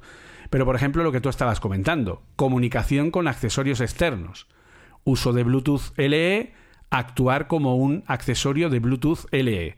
O sea, esto, como tú has comentado, o sea, es una fiesta, porque los beacons son elementos en Bluetooth y claro, mm, por un lado tienes que o actuar como un accesorio Bluetooth LE, es decir, tú eres como si fueras un elemento Bluetooth que emite, digamos que eres un servidor Bluetooth, o usar accesorios Bluetooth que tú eres un cliente de Bluetooth. Entonces eso te permite distintas interacciones. Pero, a ver, yo el tema de Bluetooth lo he tocado muy por encima y con un palo a distancia, porque digo, vaya que me haga daño, pero entiendo que tú has estado trabajando y el tema del Bluetooth en Apple está muy, muy, muy verde. ¿Vale? No sé qué. A ver, la disculpa era que, que en Android estaba bastante, bastante peor de aquellas. Pero sí, a ver, lo de los beacons, lo, Hace varias, eh, o sea, no ha habido muchas actualizaciones en torno a, los beacons, eh, pero sí que hubo un tiempo en el que Apple le daba como, como mucho bombo. Y a ver, cuando lo entendías era fácil, pero hasta que lo entendiste yo estuve trabajando con ello dos años y los tres primeros meses no daba unos palos de ciego enormes hasta que, logré ver un poco y hacerme mi esquema de lo que tenía que hacer y cómo lo tenía que hacer. Y luego salió una versión nueva de ellos y, muchas veces me cambiaron, me cambiaron cómo funcionaba. Luego aquí tenemos el background fetch, que son peticiones en background de un determinado tipo, es decir, es pues, una solicitud de información o lo que sea, las notificaciones remotas, que esto es lo que hemos comentado de las push notifications, porque las push notifications eh, pueden tener acciones que provoquen ejecución de código dentro de tu aplicación. ¿Vale? Que eso es una cosa que no sé por qué Apple no explota más. Es decir, Imaginad, por ejemplo, que yo tengo una, porque nosotros sabemos que yo tengo notificaciones normales, ¿vale? Yo recibo una notificación, esa notificación salta, yo le digo que la he visto y punto. Pero yo puedo hacer acciones de notificación. Por ejemplo, imaginad el juego este que os he comentado. Yo podría hacer un botón de acción que dijera recolecta el trigo. Y al darle al botón, el trigo se recolectaría sin tener que entrar en la aplicación. Por ejemplo, yo hice una aplicación que al final no, terminamos de notificaciones de medicamentos, ¿vale? Que ahora Apple ha hecho una para tal. En el que tú te llegaba la notificación de, oye, es hora de que te tomes esta pastilla. Pues había un botón dentro de la notificación de ya me lo he tomado. Entonces tú tocabas ahí y eso lanzaba un proceso en segundo plano que arrancaba tu aplicación que ponía el check de Core Data en tomado y cerraba de forma inmediata. Es decir, ejecutaba el closer asociado a esa acción en segundo plano. Y eso se puede hacer tanto de manera remota como de manera eh, directa. De hecho, forma parte de las actividades en vivo. Si llega una notificación que me dice el partido ha terminado, yo le doy a la notificación que dice finalizar partido y me va a desactivar la isla dinámica porque me va a arrancar el proceso que para la Live Activity sin tener que arrancar la aplicación. Estos son mini procesos que, hola Apple, ¿por qué no usas eso para los widgets interactivos? Que llevamos tres años esperando, o dos o tres años. ¿Vale? Si yo tengo una aplicación de tareas, yo podría asignar un pequeño closure a cada tarea para que cuando lo pulse arranque la app en segundo plano, ejecute ese closure y la vuelva a cerrar de momento. Ya lo vienes haciendo desde hace un montón de tiempo. Repito, desde hace al menos tres o cuatro años o cinco, ya se puede hacer esto con las notificaciones push. El poner una acción que yo pulso en la notificación y realiza un pequeño cambio en mi app.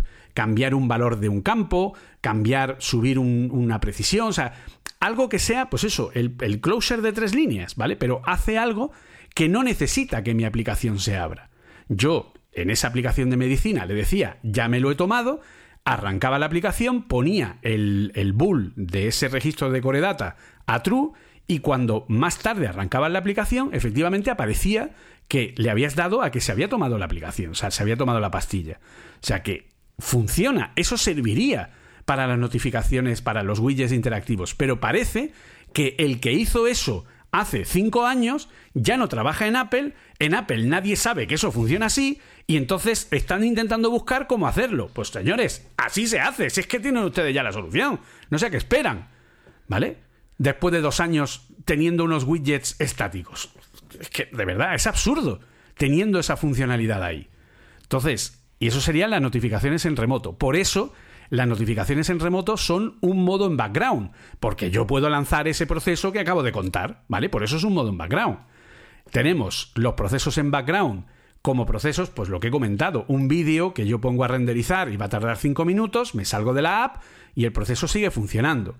Lo de usar eh, interacción con objetos cercanos, que esto es lo del... Eh, tanto lo del el ultra wideband con el cacharrico este del los, las cosas estas que ahora no se me olvida cómo se llaman, los AirTags, ¿no? Eso era.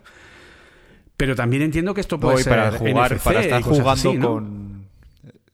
Yo creo que es para estar cuando para experiencias compartidas que le llamaban. Lo de estar jugando a un juego de con, o con otra persona en realidad aumentada y todo eso. para crear una, una red una especie de red P2P. Sí, te crea una red entre los Sí. dispositivos. Sí, sí, es verdad, sí. Pues esto al final es una cosa interesante que tiene Apple, que tampoco se ha hecho muy pública, que es poder generar una red entre dispositivos sin tener conexión a Internet, sino que crea una red de conexión de varios iPads. Entonces, como ha dicho Arturo, si tú tienes una experiencia de realidad aumentada, puedes compartir esa experiencia entre varios iPads y funciona incluso sin conexión a Internet, ¿vale? En una especie de red mallada que se crea entre los distintos dispositivos por peer-to-peer. Y luego el último es el push to talk, que es, entiendo que esto es el tema de eh, lo del walkie-talkie este que tiene el Apple Watch o alguna cosa así, ¿no? Porque sacaron la aplicación de Apple Watch y creo recordar, no me mucho caso, que en la pasada WWDC eh, anunciaron que abrían la API. O sea, que ya no solo era eso, sino que tú podías integrar un push to talk en tus aplicaciones con una API suya. Yo creo que vieron que nadie lo usaba y dijeron, esto no vamos a tirarlo, vamos a darle una API que lo... Vamos a liberarlo para que lo use aplicación". menos gente todavía, ¿no? Eso es, eso es. Porque son cosas que al final pues no, no se publicitan, no se habla de ello, etcétera, etcétera. Y es una, es una pena. Entonces, viendo todas estas opciones de modos en background que tenemos, es que mm, al final no se le está sacando todo el rendimiento posible que se le que se le podría dar, creo yo, ¿no? Entonces, en ese sentido es una pena porque, en fin, se le podría sacar mucho más rendimiento, se le podría sacar mucho más eh, cosas, pero, en fin, no, no hay no hay tutía. Eh, pues eh, estamos un poco ya, ¿no? En la hora larga.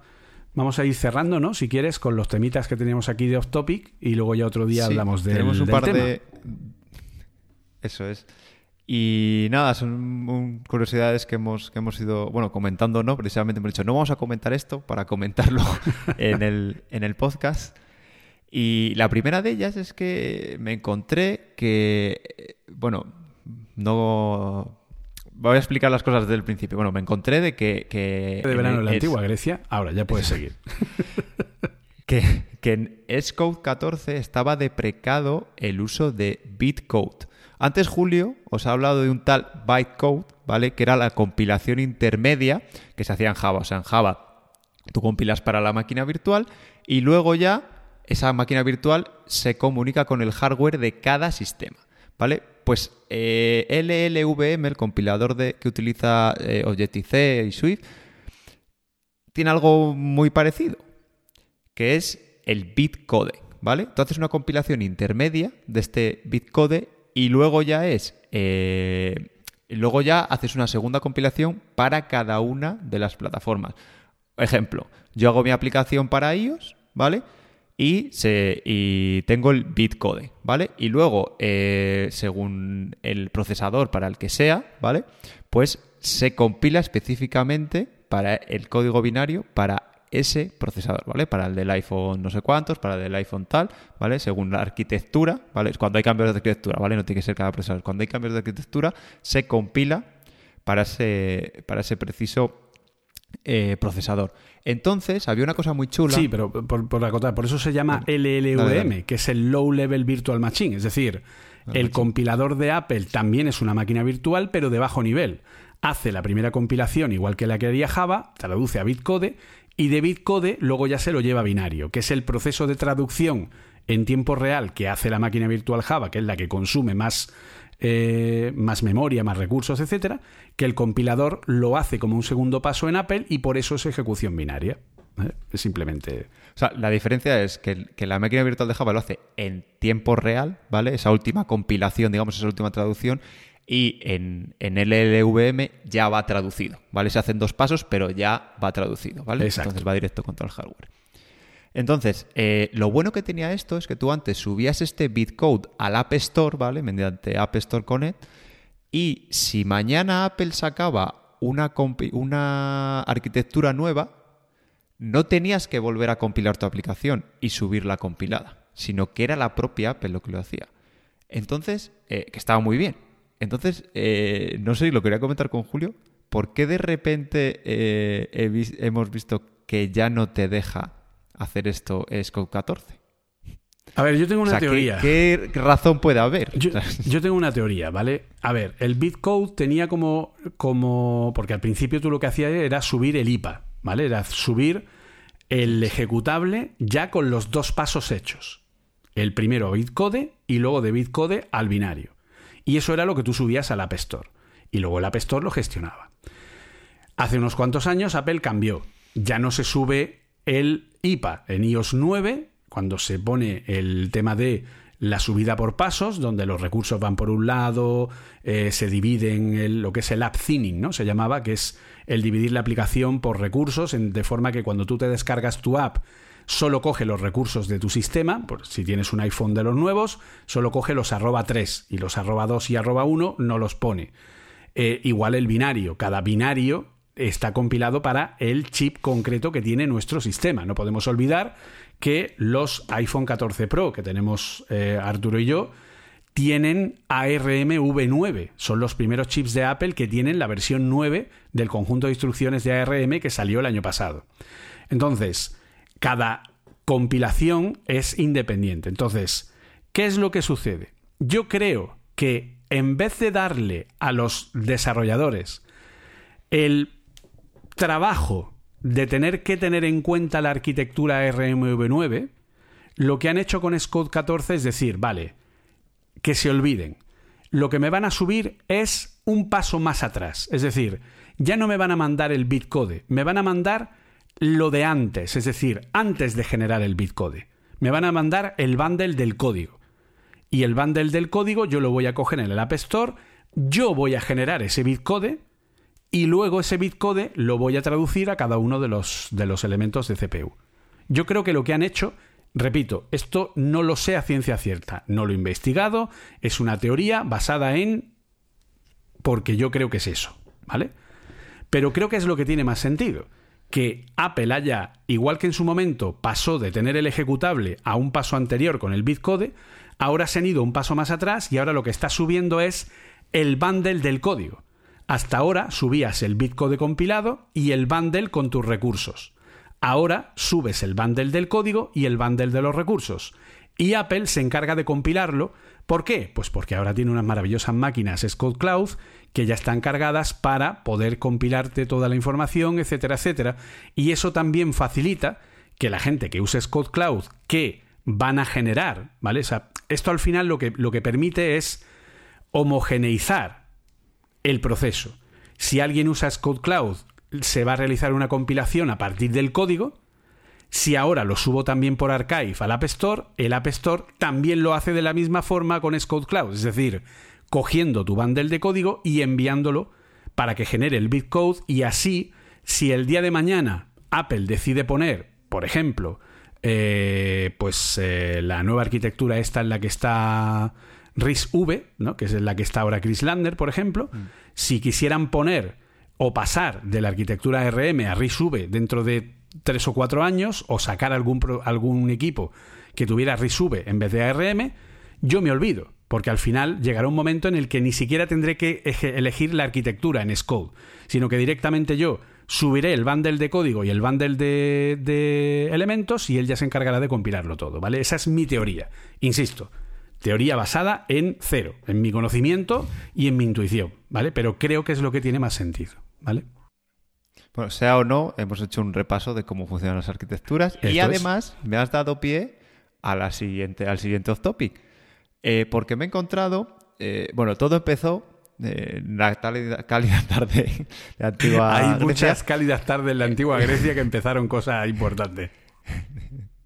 Todo empezó con unos correos que me llegaban de Firebase, donde me decían que en Crashlytics faltaban los ficheros del símbolo. Y el chico de, marketing de mi, de mi trabajo, un saludo Saúl, si nos estás escuchando, eh, me decía, Jope, que me están llegando todos estos correos, ¿qué pasa? No sé qué. Dije, quieto, esto lo voy a solucionar yo. Y es que cada vez que subes una compilación, encima, ya sea a cualquiera de los entornos que tengas puesto con Crashlytics, eh, necesitas subir los símbolos, ¿vale? Hay unos scripts que se añaden a Scode con cada compilación, pero a mí al final nunca me acababan funcionando. Y ahora que nos hemos movido, hemos migrado, eh, bueno, los entornos de, preproducción y de producción a Scode Cloud, eh, pues claro, no se me estaban ejecutando, no se estaba ejecutando bien, entonces los tenía que subir a mano. Y, era, y a lo mejor para la versión de Pro todavía te lo compro, pero para muchas versiones que sacamos en Pre para que vayan haciendo QA, eh, pues es un rollo. Tenías que, entrar a hacerlo. Y aparte ahora, como te lo compila Scout Cloud, no no tienes manera de obtener, bueno, sí, sí tienes manera, te tienes que meter en Scout Cloud, ver la compilación, entrar allí a los ficheros que genera, buscarlo y subirlo, un rollo, ¿vale? Pues descubrí, que seguramente que, lo sepáis si habéis eh, utilizado Scout Cloud, que se pueden hacer, se pueden añadir tus propios eh, eh, scripts cuando, cuando haces una compilación. Además hay, hay varios tipos de, scripts. Puedes eh, hacerlo antes de la compilación, después de la, de la compilación, ¿vale?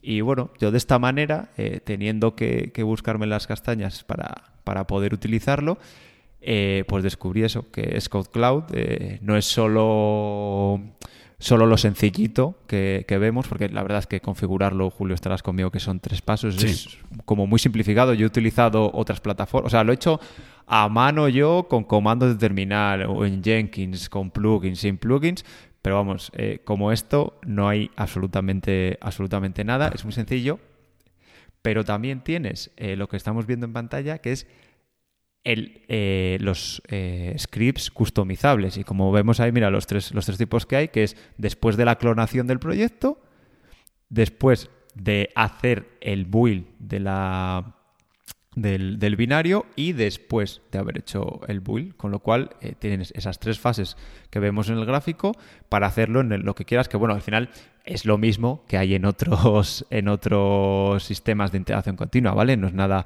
no es nada del otro mundo.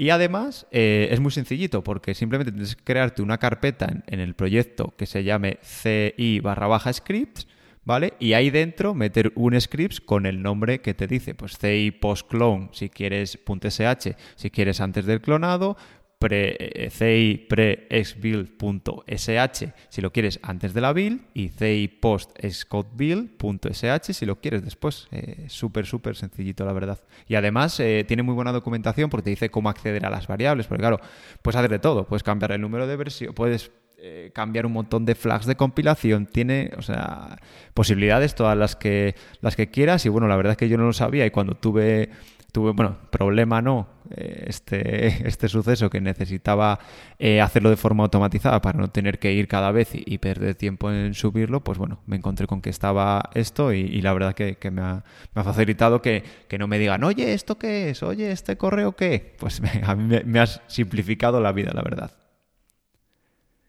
de una manera mucho más clara, si aún no habéis entrado en el mágico mundo de Firebase, ¿vale? Y para que también se lo digáis a la gente de seguridad, Swift, por sistema, ofusca el código al compilarlo. ¿Vale? Swift retira el fichero que da las definiciones de las funciones y las propiedades dentro de un código. Esos son los símbolos. Strip symbols es quitarle el nombre a las funciones, a las propiedades, etc. y dejarlas con una definición de, pues, que en vez de llamarse función carga datos se llama función... ¿Vale? Es un nombre que no es eh, de ninguna forma eh, un nombre que no se puede traducir a nada, ¿vale? Es un nombre ofuscado. Por lo tanto, al intentar hacer ingeniería inversa de un código compilado en Swift, lo único que se ve son las cadenas. Pero las funciones y los nombres de propiedades no existen, no están porque están ofuscados porque ese es el strip symbols. Entonces, cuando tú, en vez de usar la herramienta nativa de Scode, Scode Crashes Report, ¿no? Se llama Crash Report, me parece. Que es la buena, la que tenéis que usar y la que le tenéis que convencer a la gente de vuestra empresa para que use y no Firebase Crashlytics, ¿vale? En ese caso, Scode sí es capaz de hacer el par, ¿vale? Es capaz de descargarse los informes de eh, cuelgues que pueda tener la aplicación y unirlo a los símbolos que tiene vuestro, vuestro producto, vuestro proyecto, para que os dé, para que podáis reproducir exactamente el mismo error como si se os hubiera dado a vosotros dentro de Scode. ¿Vale? El mismo error que le ha dado al usuario tal. ¿Vale? Y saber exactamente pues que se ha colgado porque tal campo de la base de datos no existía o porque aquí hay un, una admiración de opcional que has puesto cuando no tenías por qué, etcétera, etcétera, ¿vale? O sea, te va a dar exactamente la línea y la función donde se ha colgado con Scode Crash Reports. Pero si usas eh, Firebase, tienes que descargarte esos symbols que Apple ha retirado del fichero de Swift y subirlos a Firebase para que Firebase haga el match entre los nombres ofuscados y los nombres reales. Y entonces te diga que se ha colgado la función no sé qué en la línea 84.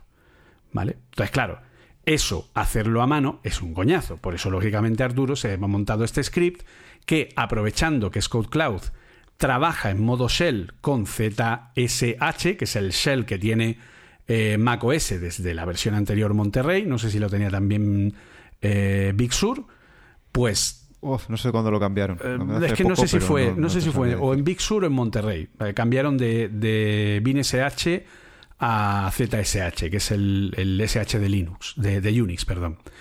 Entonces, bueno, pues han cambiado ese nuevo shell y entonces, bueno, pues lo ejecutan de fondo. Entonces, cualquier script.sh que tú quieras poner ahí, pues lo puedes poner o incluso que te permita eh, poner variables de entorno, etcétera, etcétera, ¿vale? Todo pues está muy bien, muy bien puesto. Así que bueno, pues otra cosa más que sabéis que se puede realizar y que ahí tenéis esa, esa información.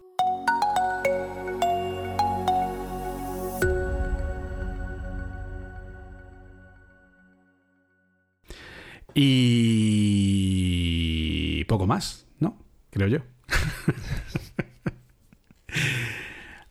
Pues sí, la verdad es que pues, nos hemos liado. Es, el problema que tenemos de que por compromisos no, no, poder grabar cada menos tiempo, que al final ya solo contarnos nuestra, nuestras cosas, aunque luego nos contamos muchas cosas, pero ya cuando nos ponemos a profundizar en eso, la verdad es que, se, nos va, se nos va el tiempo. Pero bueno, yo creo que eh, ha quedado un programa bastante completo, porque hemos tocado muchos palos, pero además hemos hilado bastante con eh, mostrar ejemplos y, al final nos hemos metido bastante en código y bueno, en lo, en lo, que pretendemos aquí, en que sea algo un poco más enfocado al desarrollo que a productos nuevos y cosas nuevas de Apple, ¿no? Y ya sabéis, podéis eh, escucharnos como siempre en, cualquier red de podcast, ¿vale? Porque estamos en todas las redes de podcast, hasta en Samsung Podcast. Si no sabíais que existía, pues existe. Y estamos ahí también, obviamente, en Spotify, en Apple Podcasts, en Evox, en fin, estamos en todas las redes. Cualquier duda que tengáis, ay, ¿dónde está la red? ¿Dónde lo puedo escuchar? cuonda.com barra café con dos Fs guion Swift. Y ahí tenéis todos los enlaces para ir a todas las posibilidades de escucha del el podcast. Ahora, una más, que es también en YouTube.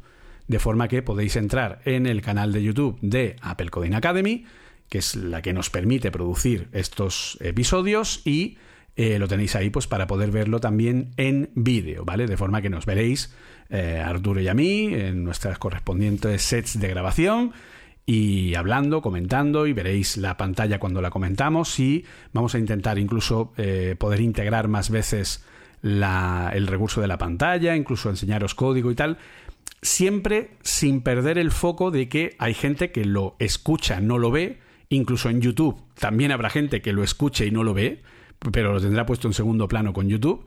Y entonces siempre vamos a intentar que eh, no perdáis esa parte. También, por si hay gente que también sé que nos escucha, gente que tiene algún tipo de eh, imposibilidad visual, es decir, gente que tiene eh, problemas que son, pues, son invidentes o tienen una, una, reducción de la capacidad visual, tienen capacidad visual reducida y por lo que sea, pues no pueden verlo, pues que también hablado puedan seguir lo que estamos comentando, ¿vale? Siempre vamos a tener mucho cuidado con eso para hacer podcast accesibles, que eso siempre es algo muy bueno a tener en cuenta. Así que ahí también estaremos. Y, poco más, Arturo, despídete, dinos dónde puede encontrar encontrarte la gente, dónde puede localizarte, etcétera.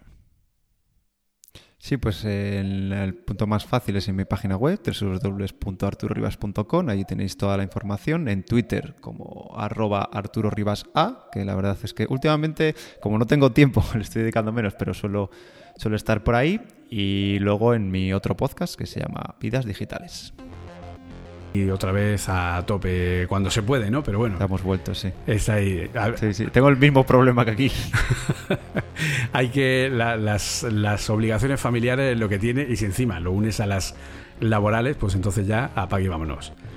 Eh, exacto. Y yo, pues igual. Yo no tengo hijos pequeños, los tengo más grandes, pero tengo muchos hijos que son todos mis alumnos que por suerte, pues eh, en el Suite Developer Program que ahora estoy dando son eh, de, gente que está en la formación son 20, si no recuerdo mal, aunque no todos vienen a clase todos los días, hay algunos que lo siguen por grabaciones. Y, y luego, pues eh, también la gente de, de, la gente que hemos terminado ahora de Brains, etcétera. También en breve creo que empiezo una con, con Accenture, eh, dando también Swift UI, etcétera. O sea que no me voy a aburrir de ninguna manera y eso pues todos ellos son también mis hijos de código a los cuales pues también tengo que cuidar y, y tengo que darles cariño cada día. Pero si queréis encontrarme pues estoy normalmente por Twitter, que es la red en la que más estoy últimamente.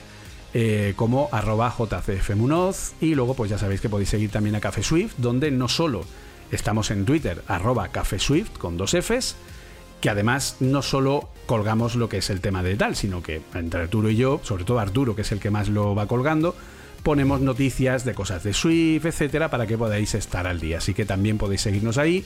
Y ya sabéis, si nos estáis viendo por YouTube, pues suscribiros al canal, eh, darnos a la, daros a la campanita, etcétera, etcétera, para estar notificados de nuevos programas.